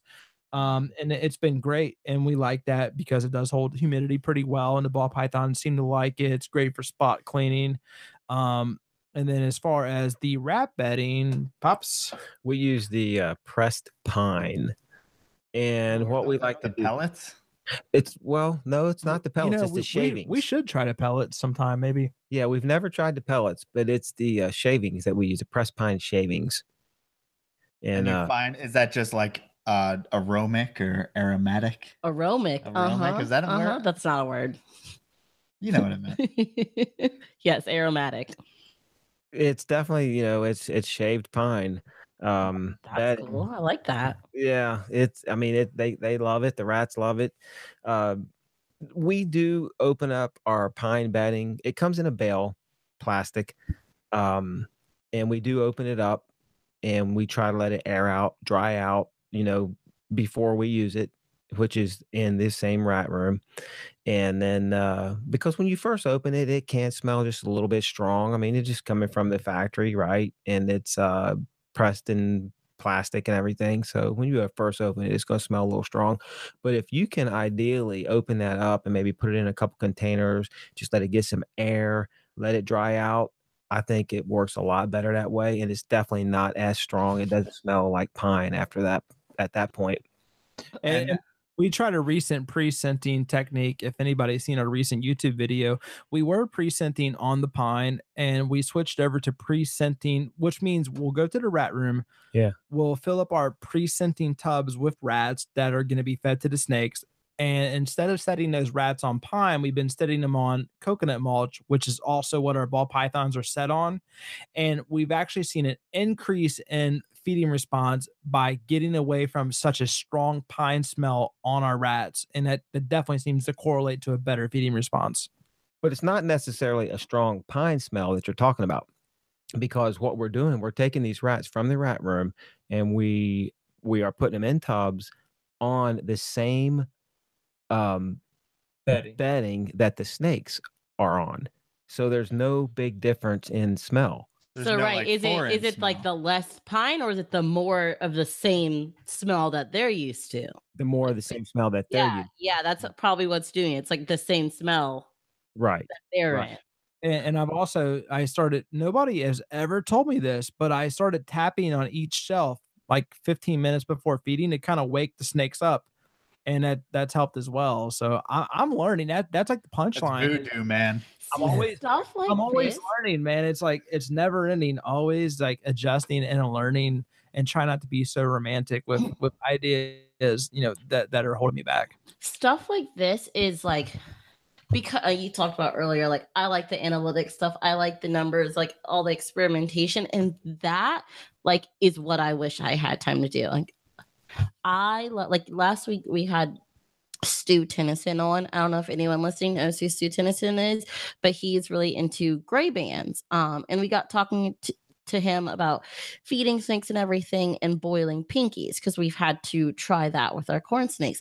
And he talked about all the different like trials he did with boiling pinkies whether it's you know for two seconds yada yada yada. But like that and the stuff that y'all are talking about like the tapping before i love that stuff. Like just the a to b like finding out like what Little science like little science like i wish i had the time to do that or i wish we had money to pay someone like i wish you know not we specifically but we the snake community had the money to do that you know because i just think or that time to come up with different. i think i think that would help further the snake community as a whole for someone to be able to take that time to do that like whether it's you know feeding like night feeding times doing that or it's like the boiling pinkies different things or or that um just the little nuances that you get as a seasoned keeper. And I want to get your opinion on the fact of like, do you change what's already working? Because like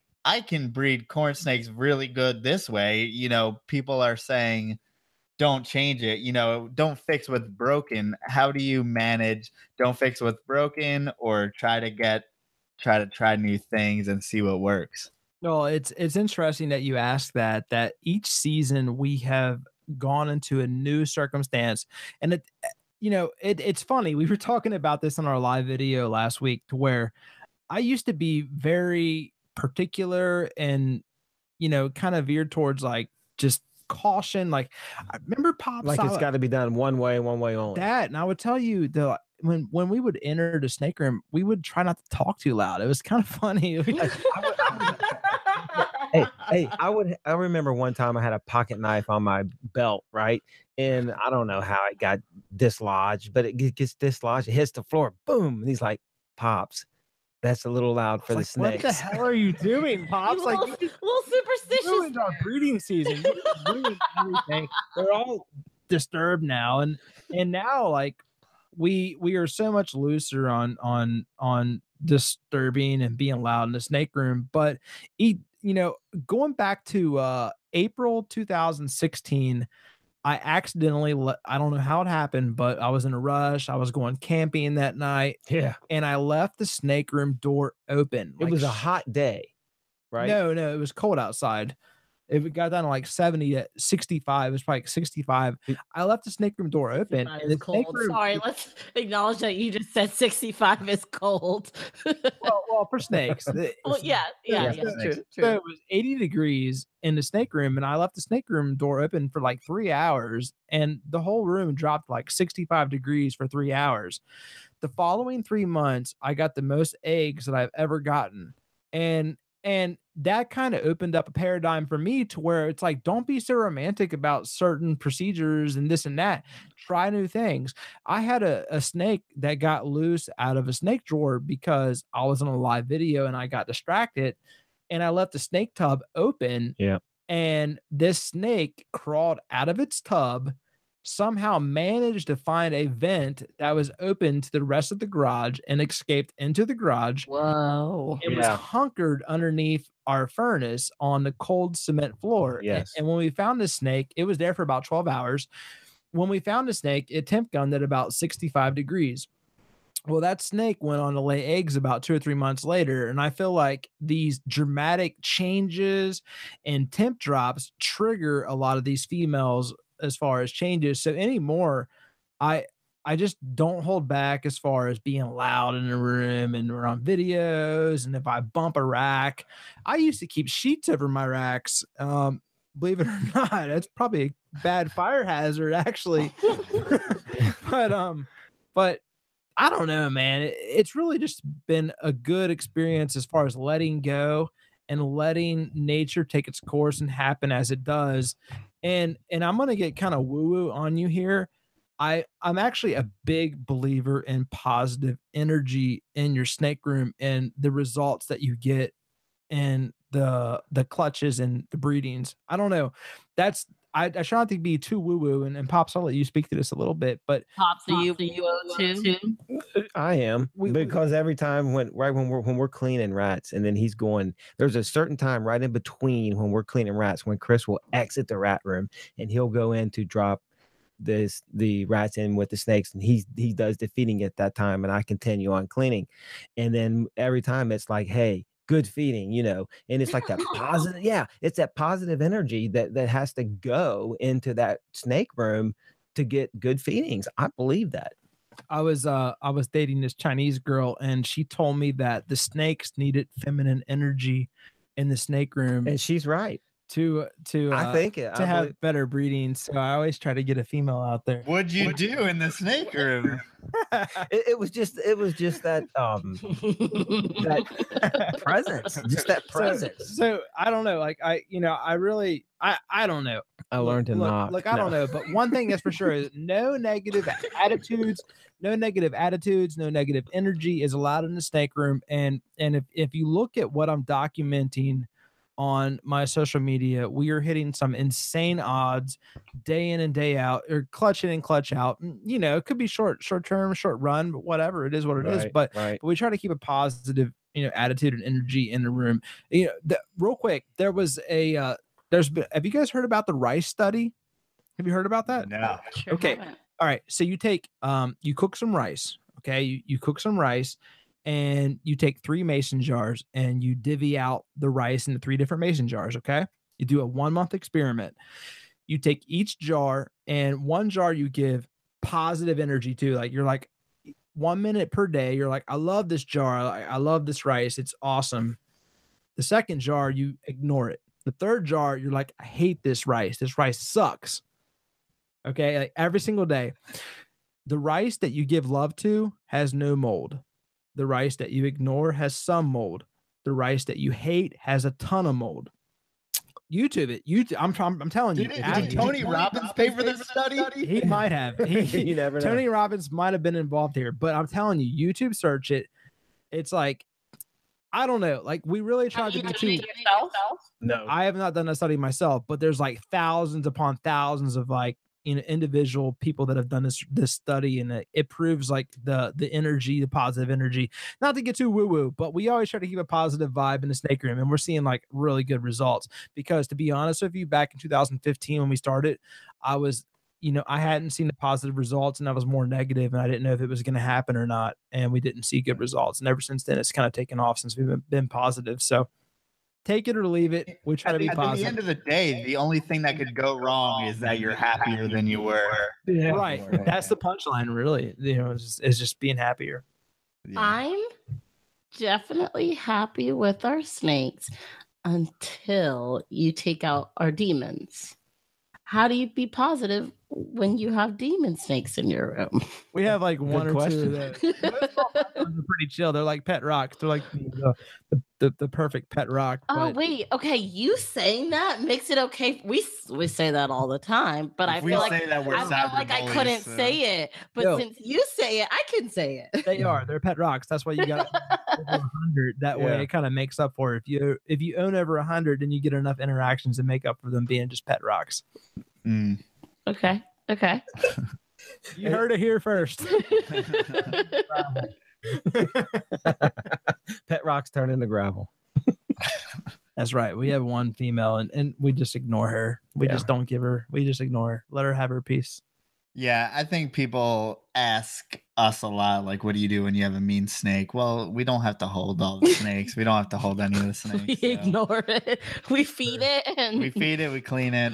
and that's about its job. it. Yeah. I, I I had one guy yesterday. He's like, "Does it have a docile temperament or is it aggressive?" And I'm like, "I've literally spent like ten seconds with this snake because it hatched like three days ago." I'm like, "Yeah, it seemed pretty chill." Yeah. Part of course for every ball python. So it will be a little shitty for a month and then it will be just as docile as everything else for the most part.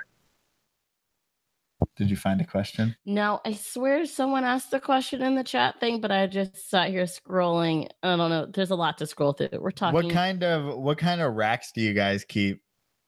We uh we actually custom built all of our racks um because we didn't want to invest so much money on like the big, you know, uh Freedom Breeder. What's the other brand? Um just manufactured racks, basically. you yeah, know. ARS, mean- the other one. ARS, yeah. Yeah. I would but we we bought like name brand tubs and then we we just took the measurements and then we just custom built the expanded PVC racks to that and and that was the most cost effective you know way for us to do that. Um that's just the route we took so we had more money to invest in snakes themselves. Basically, with Chris's brains and my muscles, we can go places. and, and YouTube instructional videos. right. and and all the people and mentors in the hobby that self, selflessly you know gave us their time and, and passed down knowledge like for for real straight up like But but it has what it's all about it and that- has been really cool that we can take like basically a PVC board, have it cut down, and and really build a snake rack out of it. That's really that's really Right. unique. and and I've wanted to share that I've wanted to make because there really is not a lot of videos on YouTube that shows you how to build these snake racks and there's some and they helped us Very and old ones too. right they're Yeah. old and it's tough getting a video to build a rack we, we tried it once i think we're going to try it again try to get a good video out maybe the algorithm would be nice to us and uh, we'll push it out Right. Yeah. Yeah, I mean, it's hard to think back at a time where people didn't really know how to keep these things. Like Mhm. we talked to Stu last week. He's been keeping since the 70s and these racks weren't even a glimmer in anyone's eyes. Like they didn't even know that this was possible for us to be able to keep this many snakes in a small amount of space is like it opened up the whole door for us to commercialize at all. That's the reason why snake are probably so big as pets today. So true. definitely What are you gonna say? Oh no, sorry. I was. You're getting caught up in the chat. Yeah. even no. even even to our rat racks, we basically took we bought we bought the tray, the uh, tubs that we needed from you know our local Freedom hardware. breeder or No, from just the Just- local just local ce- hardware. cement tubs cement tubs from home depot the uh, medium for the uh, breeders and the large cement tubs for grow out racks I mean, people actually do mix cement in these tubs for small jobs, you know, or they may even do just odd jobs in these tubs. It's basically just like a tub, you know. And then we actually took these tubs, flipped them upside down, and took our. Chris said, "Hey, we're going to buy us a, a table saw." And I'm like, "Table saw?" He's like, "We're going to be ripping a lot of two by fours. So a we lot a lot a lot. So we we basically ripped two by fours for like weeks. He like, and then all of a sudden he's come home with these measurements and everything. This is what we need. So we cut off our ripped off our two by fours, uh, flipped our tubs over, lined everything up. You know, it's like, oh my gosh, I could go on for hours. But we end up with a rack that we can put rats in that is secure and a nice, you know, clean. Uh, once we clean, it's a basically a secure, plenty of room, water for the rats. They couldn't ask for anything more. yeah. Ex- How do you um what's the barrier as far as how do you get like breeder rats? I'm not that familiar with the the whole rat thing. we we um we were lucky just en- enough to to find a couple local guys that have big established colonies um john chosmer uh helped us get our our colony established and he was kind enough to let me get dimensions off of his racks and, and and that's really what it comes down to in this hobby i mean anybody new getting in i mean if you're a genius and you can come up with this stuff on your own mazel tov, Mhm, right? mhm. Like, great, that's awesome that you can do that. But for us, we're not that smart. We had to kind of get dimensions off other people and practices off of other people, and then kind of you know curate those and make them to our own to work best for us. But that is the the punchline of the hobby is people helping people, and and you, you want that like you want to come from a place of abundance where everybody wins. You know, you don't need to to have someone lose for you to win. If everybody wins, you win. And that's kind of the place that we're coming from is that we want to pass down what we've learned for someone to learn from that so they can win and we're going to win too. You know, everybody should go up and and um what's your dog's name? Big C. What is That's what I was laughing at earlier because I was Take typing. I was typing in the chat. I was like, "Hey y'all, if it looks weird what we're doing with our arms, it's because we're petting our dog. 'Cause Mhm. It was, he was too short to get in the shot, but you could see him and I's arms like Right. moving Right. really weirdly. So I was telling people in the chat like, "Hey, it's our dog." But it, but But- yeah, as far as getting the breeder rats, um, Terrence uh, Hawkins, um, Terrence Hawkins reptiles from uh, Instagram. uh, You know, when here's the thing, here's the punchline of of everything for me personally. When you put your content out there, the the the universe will return you favors. So when we put ourselves out out there, you know, opportunities have presented themselves to us. For some reason, just by posting, uh, Terrence Hawkins hit me up. He has an insane rat colony, and he hooks me up with breeders when we when and he manages his bloodlines very nicely. So in return, our rat colony has great genetics just because I posted. That's it. If I would have not posted, I would have not got that connection. I would have not met Terrence and I would have not met up with him and sold him snakes and also in return got breeder rats. So, you know, that's just that's what it's all about for me is put yourself out there because you know you're going to get people that give you feedback for better practices you're going to get connections or mentorship or you're going to help them out which is also rewarding within itself when you're helping someone else out so that is just the takeaway for me is don't hoard information, put it out there. You can get feedback that'll help you, and you can also help others by sharing what you know. And Mhm. a universe, in my opinion, not to get woo woo, but it just kind of rewards you with that. Yeah, I think that's important to mention, especially in the industry we're in, because quite frankly, you're selling a JHI leopard or I'm selling a weird morph of whatever. But quite frankly, those people are mostly buying so that they can raise it up and they can breed it. So if they succeed, you succeed more because they'll grow with your project and their products will grow. They'll get more money to buy more snakes from you, and then you'll buy from someone. It's a little bit of a pyramid scheme, but then It is. Again, It the, the longer you stay in it, the higher up the pyramid It's you not a go. little bit. It's a It's, lot. it's, it's 100% lot a of pyramid. pyramid. you want your you want your customers to be successful because that you want them to make money and you want that to you know pyramid down 100% for sure and that's okay i mean everybody wins just what what level you're on is up to you Exactly. Um, someone on the chat asked if there's any drawbacks to ASF rats. We we have never dealt with them so i really can't speak to it on our Okay. end Right. I mean, from the people who have tried ASFs, especially for ball pythons, they're not going back to regular rats. That's what someone part. else said. They never go back once they go ASF. i've heard both ways i I just really can't speak to it i'm not sure i mean we do we do mice Mhm. for some of the the you know the snakes that are picky but i don't know i mean I, i'm i'm game for maybe trying to present the room with asfs i don't know. I mean here's the thing like people get romantic with ideas and the hobby and i think that is a flaw and we need to always move forward and try new ideas. And not it on so many things. We were who are we talking about? Oh the the um father and daughter that we had uh, over to our house recently like they know nothing about snakes like he's just trying to do some research for his daughter and he already picked up on the fact that people in this community are so stuck on certain things for no reason. Like and the fact that someone that new and that novice can pick up on that like what does it say about the community you know that people are so stuck in these particular things? Well, he was like kind of alluding to the fact that you can still get those old old school guys who have a lot of imports, a lot of flips on a lot of weird different species of snakes, and he could pick up like who was a breeder, who was into what. um, Wholesaler weirdness. yeah, which is like- funny. There's a lot of levels to this game. So it's like, where do you want to fit within that structure? And I think we both kind of picked the try to breed cool shit. And, and I don't know if this is the right one. I don't really know. But even like about naming and so I think we talked about some some things like that, like naming or genetics, and like people want to be like act like they have a PhD, but you know they really don't.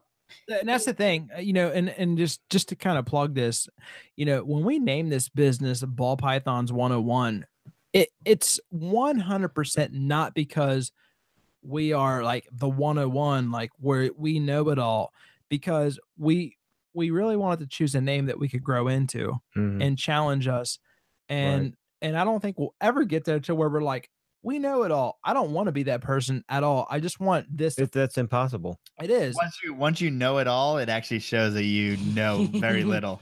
exactly and, and I, we don't want to be that and i've been lucky that we've got good feedback on the name and it, i just want information to pass through us. Like we're not ball pythons 101 like everybody you know that interacts with me is part of that and everybody that's taught me is is part of that and i don't want to claim to be a know-it-all at all. I'm that is what i pride myself on is that i'm constantly learning. I'm constantly introducing like new marketing techniques that catch on Mhm. or through others and it, i don't know it's just something that we could grow into you know and yeah, it was never intended to be, you know, that we know it all or that our way is the way or anything like that. It's it's And it's like when someone comes to us, maybe asking for information, if we don't know, we'll try to learn it and Yeah, try to share it sure. back. yes, it's been a, a great learning experiment. Just it's been great. Yeah, it's hard sometimes not to say like you're a damn idiot without actually doing the work and being like you can't just you can't just but I'm saying I can't be like, oh, when you tap on the side of the tub, like of course that's not going to work. You're an idiot unless you try and if that works for you, then that means that that works for you and if it works for me, then it's something that we can all try out just to get a little bit better, just to elevate us just a tiny bit. Yeah, and Yeah. it may not it may not work for you, and that's like the beautiful thing. And I don't know how this applies to corn snakes or other species, but from my experience with ball pythons, literally everything works. Like that's the punchline with ball pythons. Everything works. Anything you're doing will work. It just will. I hit I get hit up daily with DMs where people tell me they're doing this or that, these temperatures, this cooling period, this incubation method, and it all works. It really does. It just all works. And that's the beautiful thing about it. It's such a versatile hobby, hobby. And that's where people get caught up or like my way or the highway. It's like, no, not so much. It's Not at all. not Like, at all. Anything works. And that's the beautiful thing about this hobby is that literally anything works. Don't overthink it. Have fun with it and enjoy the And process. when you get success, stick within and build upon it. You don't have to change everything for no reason. If it's working, then yeah, true. But you can have flexibility, and that's what we'll oh, do. Oh, We'll have flexibility and try something new because I know anything probably will work with ball pythons. That's nice. That's something we don't do. But I mean, granted, we Right, but I like, do things that other people don't do. For me, even with corn snakes, when I don't brumate them, I have snakes that stay up all year round. These are just grow outs and stuff like that, or snakes that I haven't sold. And um, I'll seasonal feed even if I don't drop their temps. So instead of a mouse every week, they'll get a mouse every two weeks. And that will signify to them that it's winter. And they'll have a, sh- I want to feel like it's a small cycle to where they can still get food in, but they're not totally off of food and dropped in temps. But I still feel like that ingrains in them a little bit. So that's a little like weird thing that I do that may or may not work, but it's something that I feel helps me out to get them into the swing of things. That makes a lot of sense, really. Because the So snake like knows that there's, there's less food on the table, so it must be at that time when it's just not available, right? Wintertime, downtime for you, you're talking about. Right. And it might be different with ball pythons. It seems like when you start ramping up the feed and they're like, oh shit, it's breeding time. So Yeah. maybe the total opposite. Right. Yeah. Do you change as far as I know you kind of let the room go and it seems like you pay attention to your females and you're just hitting hard now. But do you do any type of feed cycling or anything like that? Every Sunday when we clean rats, we we offer an appropriate size meal, which is typically the width, the, the largest width of the, the, the female or, or male's body. We don't really feed any rats larger than 175 grams. Um, we don't power feed. We offer a meal once per week. And and what I'm finding, because I'm still new to the game, and that's that's to me, that's the funnest part about it is that I'm always learning, I'm always adjusting. That I'm finding that the ball pythons will manage everything for you. They they kind of have the final decision when they're ready to give you eggs. They'll go off feed when they feel it's necessary to manage their body weight or their fat percentage. It's just it's been great because I was so much more stressed back in 2015, 2016 to where now I'm realizing like it's okay just let go and and let these balls decide what's up like and just provide them you know the proper you know temps and humidity and give them fresh water once a week and a, and a proper clean enclosure and, and they'll kind of handle the rest of it and there's no reason to kind of overthink it and that kind of frees me up to uh you know build the brand It seems like I've seen a lot of questions come in where someone may ask, you know, my snake hasn't been eating for like the last months. And- And and and, and I've heard you say? say where they'll hit a wall. they'll hit a wall. You know what I tell them? Them people that they're like, "Hey, my my snake has not ate for three months." I'm like, "Brother, join the club," because Yeah. I've had snakes that have not ate for a year, and there's nothing you can do. It's on their terms. Right. But when hey, when they're ready to eat, they will. They And, will. and They when really they're ready will. to breed, they will. It's like they all want to procreate. We just get in the way of that. Exactly. Yeah, for sure. People stress out about that. I mean, and, and it helps to have 150 snakes because you're not going to put so much focus on Mhm, one snake. You know, Mhm. you got tons of others that are also breeding mhm. which definitely helps. But uh, it's really the whole process of letting go, and this whole journey is is just really expanded and and and matured me as a person and a human being at letting go in life and not trying to control everything and just kind of going with the natural flow and you know um, doing everything you can and letting go of the rest So this business has gotten significantly larger in the last, you know, starting it sounds like you started really ramping up in 2014. So where are you now capacity wise, number of animals wise, and what do you look towards as far as the future goes? Um, I mean, daily right now, I'm sh- I'm I'm evolving right now. I'm I'm definitely in the transition period from going from you know I don't even know, what you want to call it level one to like level three to where I'm having you know like like 2015 I had four clutches. 2016 I had 21 clutches and I remember all the anxiety. I was like, "Whoa, we got a lot of snakes coming up here like what do we do? And we got through it. And that gave me a ton of confidence going into two- 2017. 2017 early was a slow season. So I hammered social media and ramped that up. And now I'm kind of getting a lot of clutches and the anxiety comes back in where, you know, it's it's very personal for me to where I don't want to to produce snakes I can't sell. That is uh for me personally, it's very important that uh, what I produce I can move at and and not hurt the project. At the end of the day, my goal is to leave the hobby better than I found it. That is the absolute punchline for me. I don't want to take away from the hobby. I want to better it than than where I found it. And as far as the future, I think we will continue to grow into that.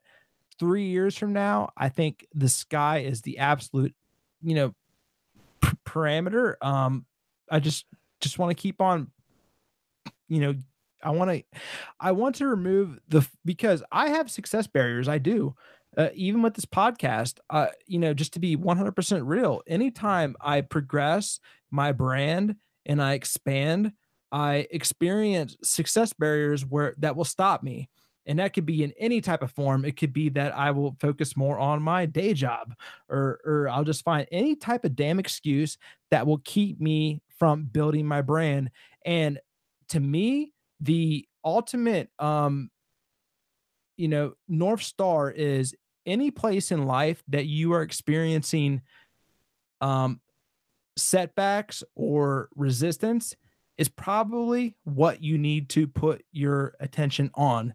And for me, it's been this podcast because I know that when I'm live recording myself speaking, it's on record.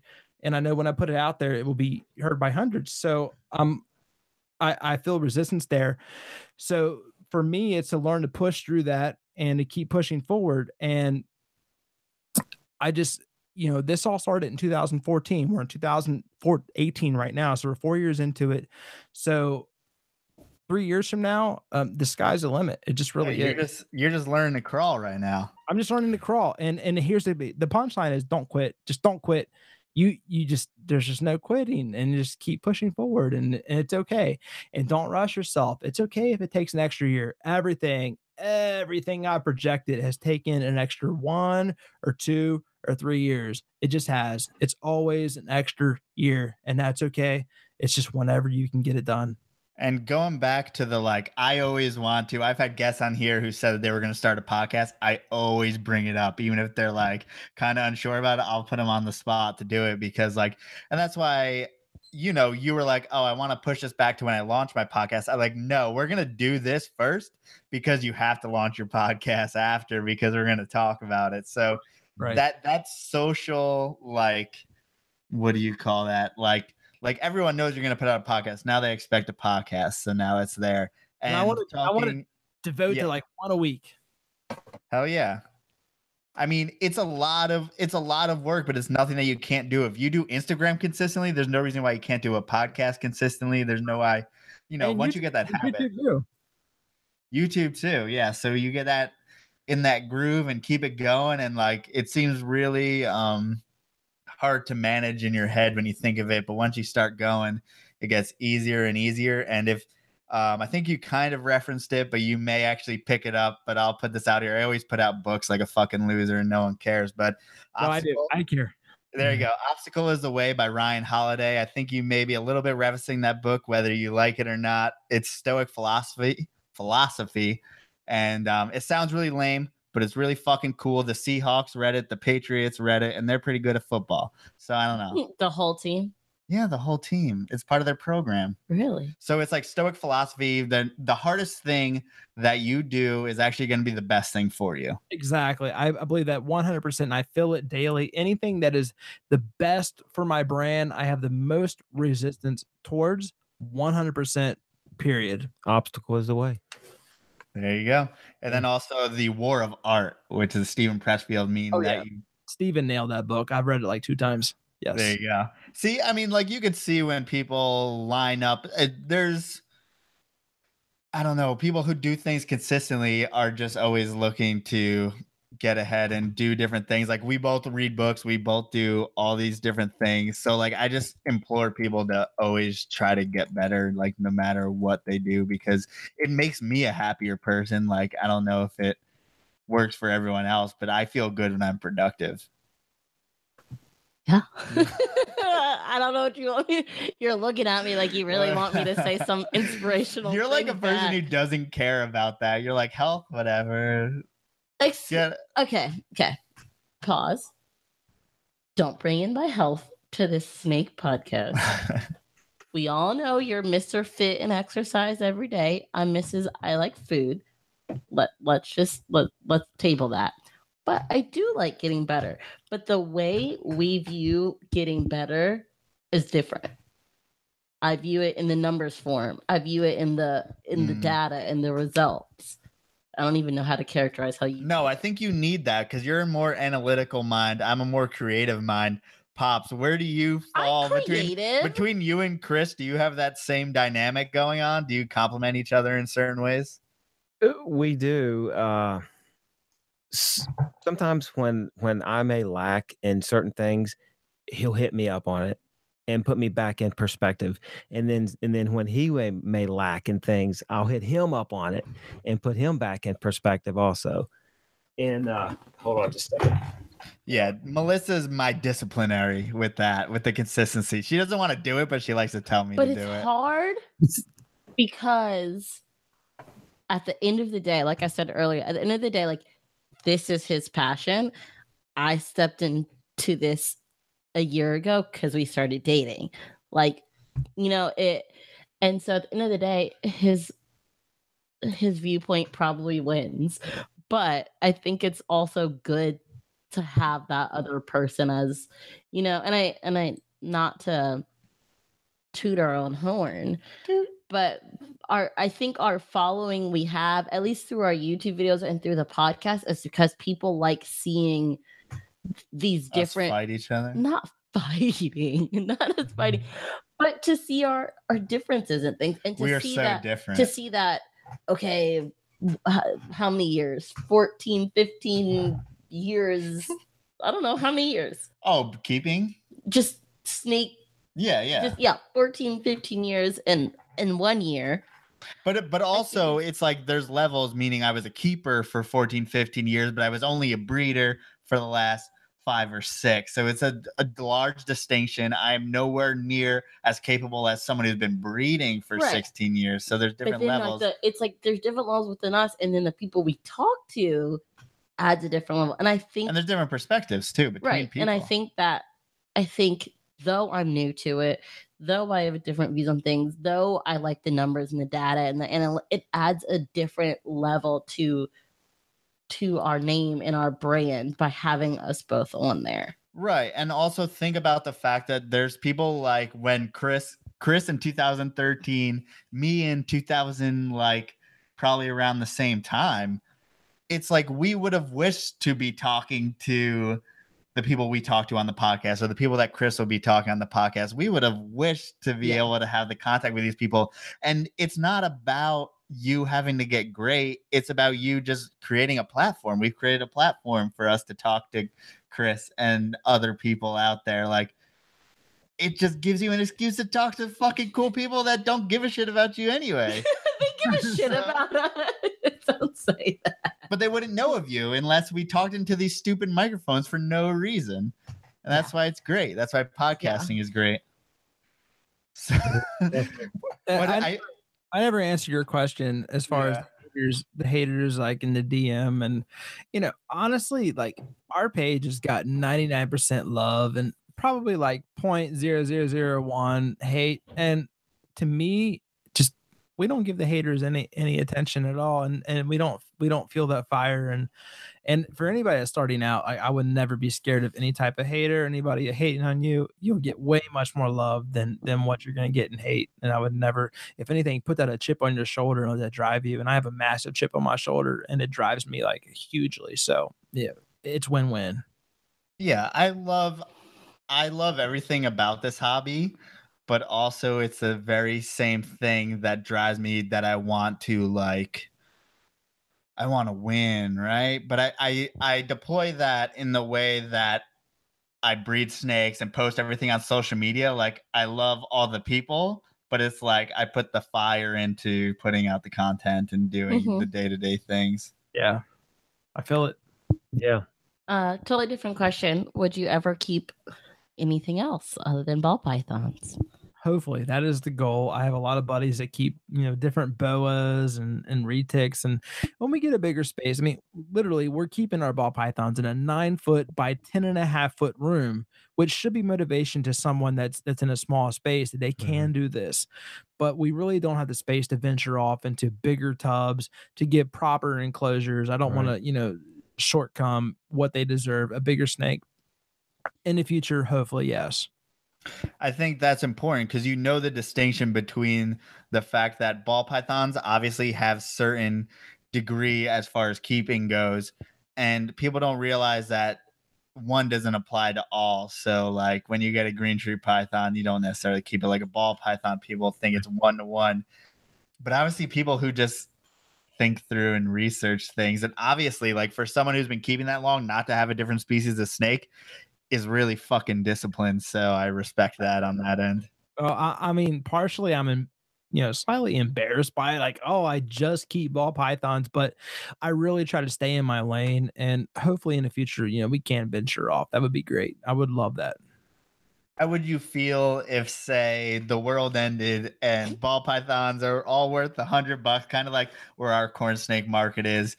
What do you do as far as do you venture off in more snakes to keep the business going? Do you keep on going with ball pythons? What do you do at that point?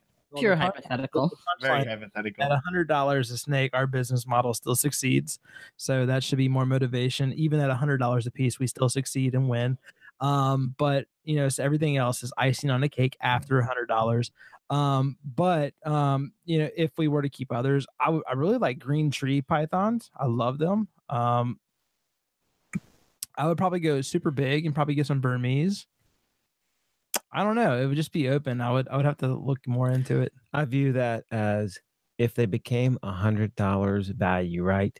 Can you imagine that the group of people that that's going to draw? Oh my god, it would be flooded. Absolutely flooded. right the the the amount of people out there that are interested in keeping snakes like my brain has shifted to where i just assume everybody has a rack in their bedroom literally i i think everybody that i meet has a rack in their bedroom straight up. That's my reality right now.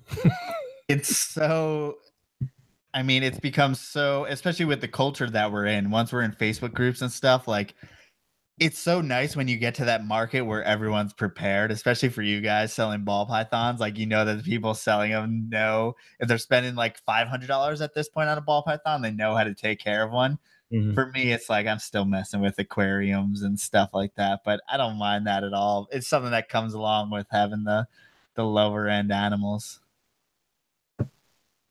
But what do you guys um as far as your market goes are you just selling animals at like the investor level or do you sell pet you know pet animals as well? Uh, right now i'm kind of hitting everything. You know we uh, just depending on the clutch like my my genetics are not so advanced to where i'm hitting like everything high end. We'll hit a range of some investor snakes some mid range some low range i mean i, I wholesale some normals to local pet shops for like $10 a piece um you know all the way up to the investor level. So we're kind of hitting everything and, and it's very encouraging to see the the turnout for that mid range to low range it really um you know as an operator of a page that's getting so much interaction the curtain has been peeled back to me to let me know that there are so many people that are new to this hobby that are willing to invest you know one two three k and and expand you know on there and you know and their stories range from you know they just want pets they want a side income they want to expand their hobby. So you know our goal is to provide you know you know world class quality to to those customers that that want that but it's wide open and it's i don't think i don't think any of us can comprehend the the uh, amount of demand out there. It's it's it's staggering how many people are, are keeping these animals across all species in the reptile industry and it's only going to get better and that is simply because of social media. I mean down to um you know prehistoric pets Brian Barczyk my page everybody's page and that's where we can all come together collectively where all of our pages are reaching new people every single week and bringing new people to the hobby to where it's not a competition to where the amount of people I'm reaching is helping your business. People you're reaching is helping my business. So it's win-win and we're all pushing for the better good and it's not a competition and we can all win together. And I really think that's what our hobby is transitioning to as a whole is to where you know where technology is helping us reach our customer base more and more and more and more and um it to me it's just abundance that's the frame i'm coming from is abundance Yeah, I think you have to, or else you can hear what everyone else is saying about the market, about this up and down, up and down. But guess what? Everyone's been saying that unless you, if you've been around, everyone's been saying that for 15, 10, 15 years. Everyone's been saying everything's crashing. So, and everyone gets out. And then what happens when everyone gets out? Then there's less supply and there's high demand. And then it goes back up again. And now everyone's happy again. And now the ball python market, everyone says everything's great and then another five years someone will there'll be a negative nancy that gets out there and then convinces everyone that it's bad so really it's like just sticking in there Right. i think it's so spread out at this point on on uh, across the you know the interwebs and everybody's pages if there was a crash i don't think it would reach everybody at large i just don't i think it's so spread out and that so many people are in their own little world that they simply would not know if there was a crash and that the market would continue to go on. Um, I think we're past that. I don't think we need other breeders to buy to buy our animals. I Mm-hmm. think that the the to me the the uh, end consumer is someone that's just collect collecting as a hobby. I don't my my target audience is not breeders. It just is not. It's people that want beautiful animals, and I love that we're in that that territory now because I don't care if a breeder buys from me if ever. I don't care if a breeder judges me. I'm selling to consumers. I'm selling to people that want beautiful animals to display. Period. And like you were asking, do you do you sell to someone that wants a pet? Yes, hundred percent. That is my main consumer. I'm selling to people that want beautiful display animals and not breeders. I'm sure your market is a little bit like ours off of Instagram and YouTube. You're probably getting, are you getting younger people into the animals? And It's a you know, mix of kind of market. everything. A lot of younger people, um, but yeah, primarily. I mean, I'm I'm not a front runner in any project at all. I'm just not, and uh, I'm selling to a lot of people that just want beautiful animals, or maybe they're just you know starting a little small hobby. Right. That's our consumer. I think that's that's a testament to getting your advertising out there. That it may not be the fact that you have the new hottest project, but that people know who the hell you are and people want to buy from you. Agreed for sure. Right. Because there's there's too many breeders out there being quiet. A uh, little different subject. Um, and I hope I'm pronouncing this right. But someone asked in the chat if either of you, well, really you, Chris, because I think it's a ball python thing. If you know about the the air, air Arroyo. there you go. I was gonna say Arroyo. Arios, and that's so f- messed up. But that gene, How do you spell that? A R R O Y O S. I'm pretty sure it was brought in by Brant Rustich of Major League Reptiles back in the day when he had a business. But I wonder if Chris. Okay, knows. this guy thinks it's was by Dan Wild. Dan- Um, and Dan- some I think Sorry. Dan Wolf was breeding the Arroyo gene. Arroyo? Is that how you pronounce that? Arroyo? Arroyo, I Arroyo. think. Oh.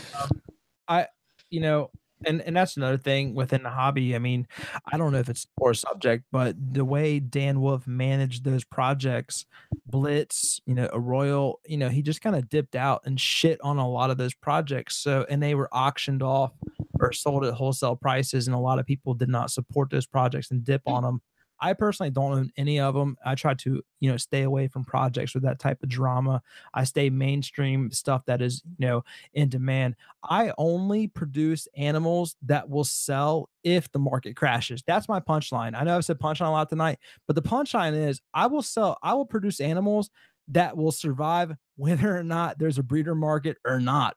Period.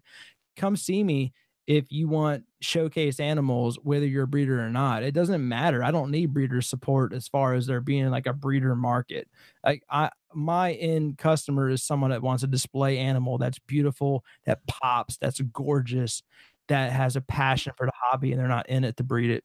Yeah, I think it was a real big distinction when that kind of stuff started coming out because we started seeing subtle differences and these subtle morphs are going for 25,000 when you could have bought an albino for 500 and it would have stayed steady for 5 more years you would have made just as well you know just as good as an investment but now you have a fucking arroyo single gene going for well, $100 I think that's kind of what he was bringing up. Um, some people in the chat were saying Arroyo gene is just het for for Rio. Um, but then the guy brought up, he said there's a clear change in the Arroyo bumblebee, if you know what that is.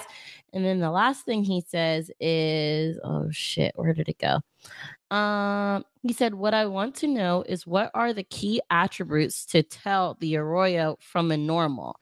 The world of ball python shows the young look of it, but his are grown and his have a lot more of a normal look. Yeah, it's it's not a gene.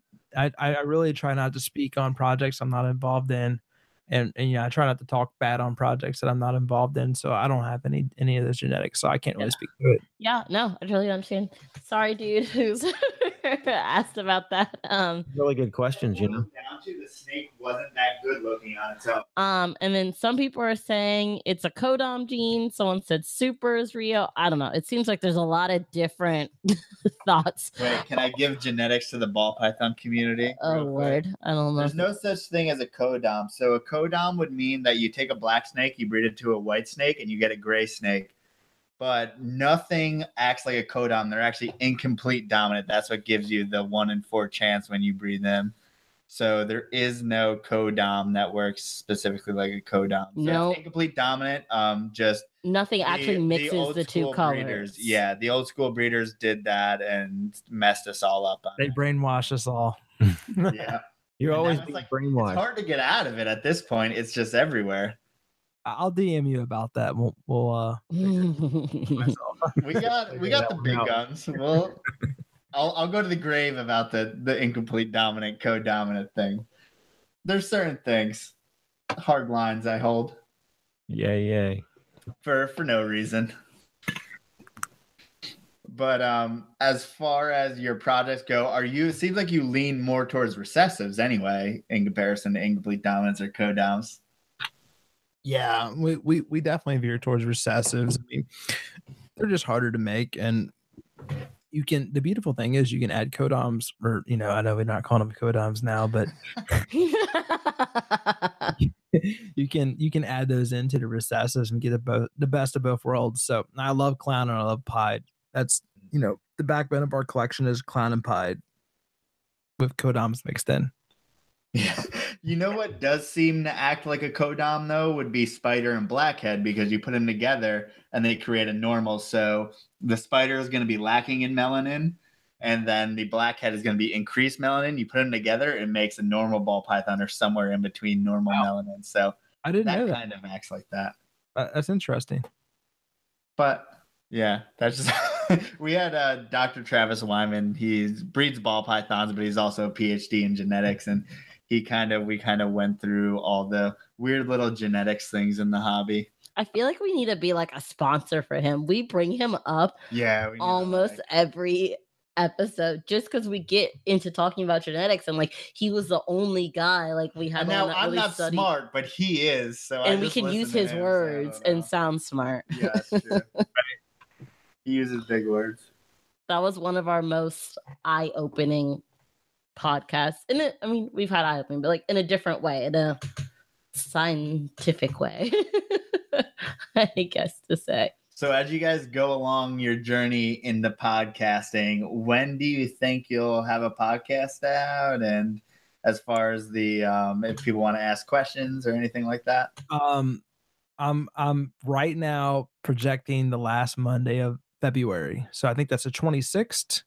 Um, that's my goal. I mean, and I'm trying to have several podcasts in my pocket to where I can, you know, not do podcasts every week after the launch and and still have, you know, be able to, to deliver weekly. But yeah, that's the goal. So I think it's February 26th. I'll have to check on my phone when that the last month, basically the last Monday of the month. That that's my goal and I, I want to incorporate video. It's just, it, you know, it's a lot to learn. I mean, it's like podcasts sound easy, but they're really not. I mean, you got to get the RSS feed, which I know. And, and by the way, thank you for answering all my questions that I have and you know asked you and you helped me with. I really appreciate that, Joe. Um, course. for sure. And you know, you can make it as simple as you want and as complicated as you want. And I guess I chose the route to make it as complicated as it can be, you know, just with you know my soundboard and, and all this. Yeah, but you're so much more high tech than us. Like, I wish we could be where you are already. But you know, we haven't launched yet. And and I, I just want to have fun with it and, and something that's sustainable. And then I want to venture off into YouTube. YouTube has been our biggest miss. I feel like we've got Instagram down, we've got Facebook down, Snapchat down. Um, Instagram stories has been a big focus for me. I feel like Instagram stories is right now the most underpriced uh, attention. Um, I'm getting about 2,000 opens per story, and um, it's just it's incredible to think that anytime I want to snap a story, I can get 2,000 views like that. Um, you know, and, and to me in my brain, it's like I put a YouTube video out and I'm getting like 500 views maybe. So I just don't have as much motivation. Well, you got you got to feed the monster. You got to feed the monster 100%. So, um, you know, I want to put my podcast out on YouTube and uh, incorporate videos and edit in the jump cuts, you know, manually, unfortunately, you know, with me and Pops and, and who we're interviewing. Um, it's just been a long journey and there's no rush to it. It's okay. Right. If it's 2019, 2020 when I'm when I'm firing on all cylinders, that's okay. I'm not going to beat myself up on it. And and I think that's that's key for anybody that's listening that wants to start out. Don't beat yourself out up and just just do. Just do. That's the answer. Yeah, and I and I'm messing with you saying that you got to get it out and stuff like that. But think about when I told you that I was thinking about putting out a podcast, and I asked Sean Bradley to work his table in 2014. So it obviously took me four years to get up the fucking guts to do this, or three years rather. Uh, have you been on Sean's podcast? No, I haven't. Uh, have you hit him up hit him up for it? Um, no, just because he doesn't really put out podcasts anymore. I mean, I, mean, They're I don't want to get into that, but we'll talk about that after but the show. and, I- and I also breed corn snakes, so it's just not within. Get that? It's bullshit. You know, yeah, for sure. Yeah. But I mean, I just want I just want like I feel like our lives have gotten so much better just from talking into a stupid microphone, even though this doesn't get our best numbers, like by far the other social medias and stuff get bigger, but this gets a little bit deeper and it gets us to meet people. So like I want to spread that to everyone. I want everyone to have that experience. For And- sure. And like I said earlier, how we like bring up the Travis Wyman thing. I like the fact that we get to like reference something to people. Like when we had that dad and daughter come came come to our house the other day, like we even got into genetics and was like, hey, if you want to know more, check out this Travis, Travis Wyman podcast. And if we end up meeting a ball python person, we're like, hey, check out this Curseercy pod. Like, you know, like Yeah, I how many people ask me for ball pythons? I know, I know. But if it just No, I'm saying Oh, like a lot. I like that was a weird reaction. Yes, actually, a lot of people and we have to be like, no, we don't keep any. But like it, it's nice to have like, yeah, your your videos that you put on YouTube are totally educational and totally great. But it's nice to be able to tell people like, hey, go listen to this raw, real conversation we had about all the nitty gritty stuff of this, or like, go watch this podcast about gray bands. Go watch this podcast, you know, about corn snakes with Sarah. Well, and Like, I'll I'll mention how I leverage the podcast. So if Chris, Chris, like I know people probably hit you up asking you for all kinds of snakes. So, so my buddy Gustavo's like he bought a snake for me, and then um, he's like, "Hey man, I'm really thinking about gray banded king snakes," and I'm like, "Well, I know this guy Stu Tennyson, who I met a few times. Seems like a good dude." He contacted Stu. He bought a snake. Stu thanked me, and then I asked Stu on the podcast, which I had enough you know, I had enough built up to where Stu would be like, okay, yeah, I, I should do the podcast for this guy and got him on the podcast, even though I don't deserve to have people on a podcast. so that's that's really okay. that's really it, you know. That's You know what else is really it? what this podcast. We're at two hours. We're at two hours. We're at two hours. All right. Over two hours. So Chris, now. give out Chris and Pops, give out separately all your social medias that you're involved with. Um, so so you know, Instagram is kind of you know my go-to, but we also do Facebook. I love Facebook. Facebook is where we Mhm. started in 2014. Um, the the algorithm changed on Facebook, so it just is not favorable over there anymore. But we still put content out on Facebook. I'm hoping to redo my my approach to Facebook and hopefully revamp that. Um, I love Snapchat as well. Um, ball pythons 101 um, ball pythons underscore 101 on snapchat um, instagram stories if you want to see my day-to-day life and me documenting what i do definitely watch my stories that's where it's at as well as snapchat. Youtube is on a come up. Maybe we'll do better on youtube in 2018 um, and then obviously the podcast coming out the ball pythons 101 show hopefully later this month. And um, pops Definitely IG, Instagram for me. Uh, check out my stories. I do a lot of good information on stories. I like to to give. Um, I need to start giving more on the rats when it comes to breeding, so that you can feed your snakes because the snakes gotta eat. But anyway, hey, watch me on Instagram. Watch my stories. Uh, I don't do much on Facebook. Maybe in the future, but uh, hey, it's been real great information. Uh, nice uh, talking to you both tonight. It's been wonderful. Yeah, it was really awesome meeting you guys. Please put that information out there because there's people like me who are thinking about breeding rats in the future, but there's really not a voice for the breeding rats aspect. Right. So you want to give out all of our informations? Sure. Uh, same name across the board. YouTube, Port City Pythons. Instagram, Port City Pythons. Twitter, that we don't use really much that much, but we're on Twitter, Port City Pythons. Facebook, Port City Pythons. And I'm going to do one more plug. Please tell your friends to go vote for the Reptile Reports. It's not contest. I don't know what you call it. Uh, okay, contest, video show of the year. Go vote for Port City Pythons every day. You can do one entry a day. Tell all your friends. We have no chance of winning because we're up against some really awesome video show people like Dave Kaufman, who, by the way, is going to be at NARBC Arlington. I'm excited to hopefully meet him. We're gonna vlog bomb him. So We're gonna, the make him get on the likes it or vlog because. Dave Kaufman is a cool person. But yeah, we're up against him and cool people. But it would just really be awesome if you guys go vote for us for video show of the year. That's it. That's it. Thanks for watching. Next week we will have on. Is it Jason? I think it's Jason Brumley or Ian Bissell. I don't know. We'll figure it out. It will probably be Green Trees, no matter what. Either So Ian Chris Bissell or Jason listening. Brumley. Yes. Um, everyone's thanks everyone for watching. A lot of people are saying great podcast. So thank you, Chris and Pops, for being on. That's and Joe's ending the podcast now. Press You're the just button. rambling. Okay, okay.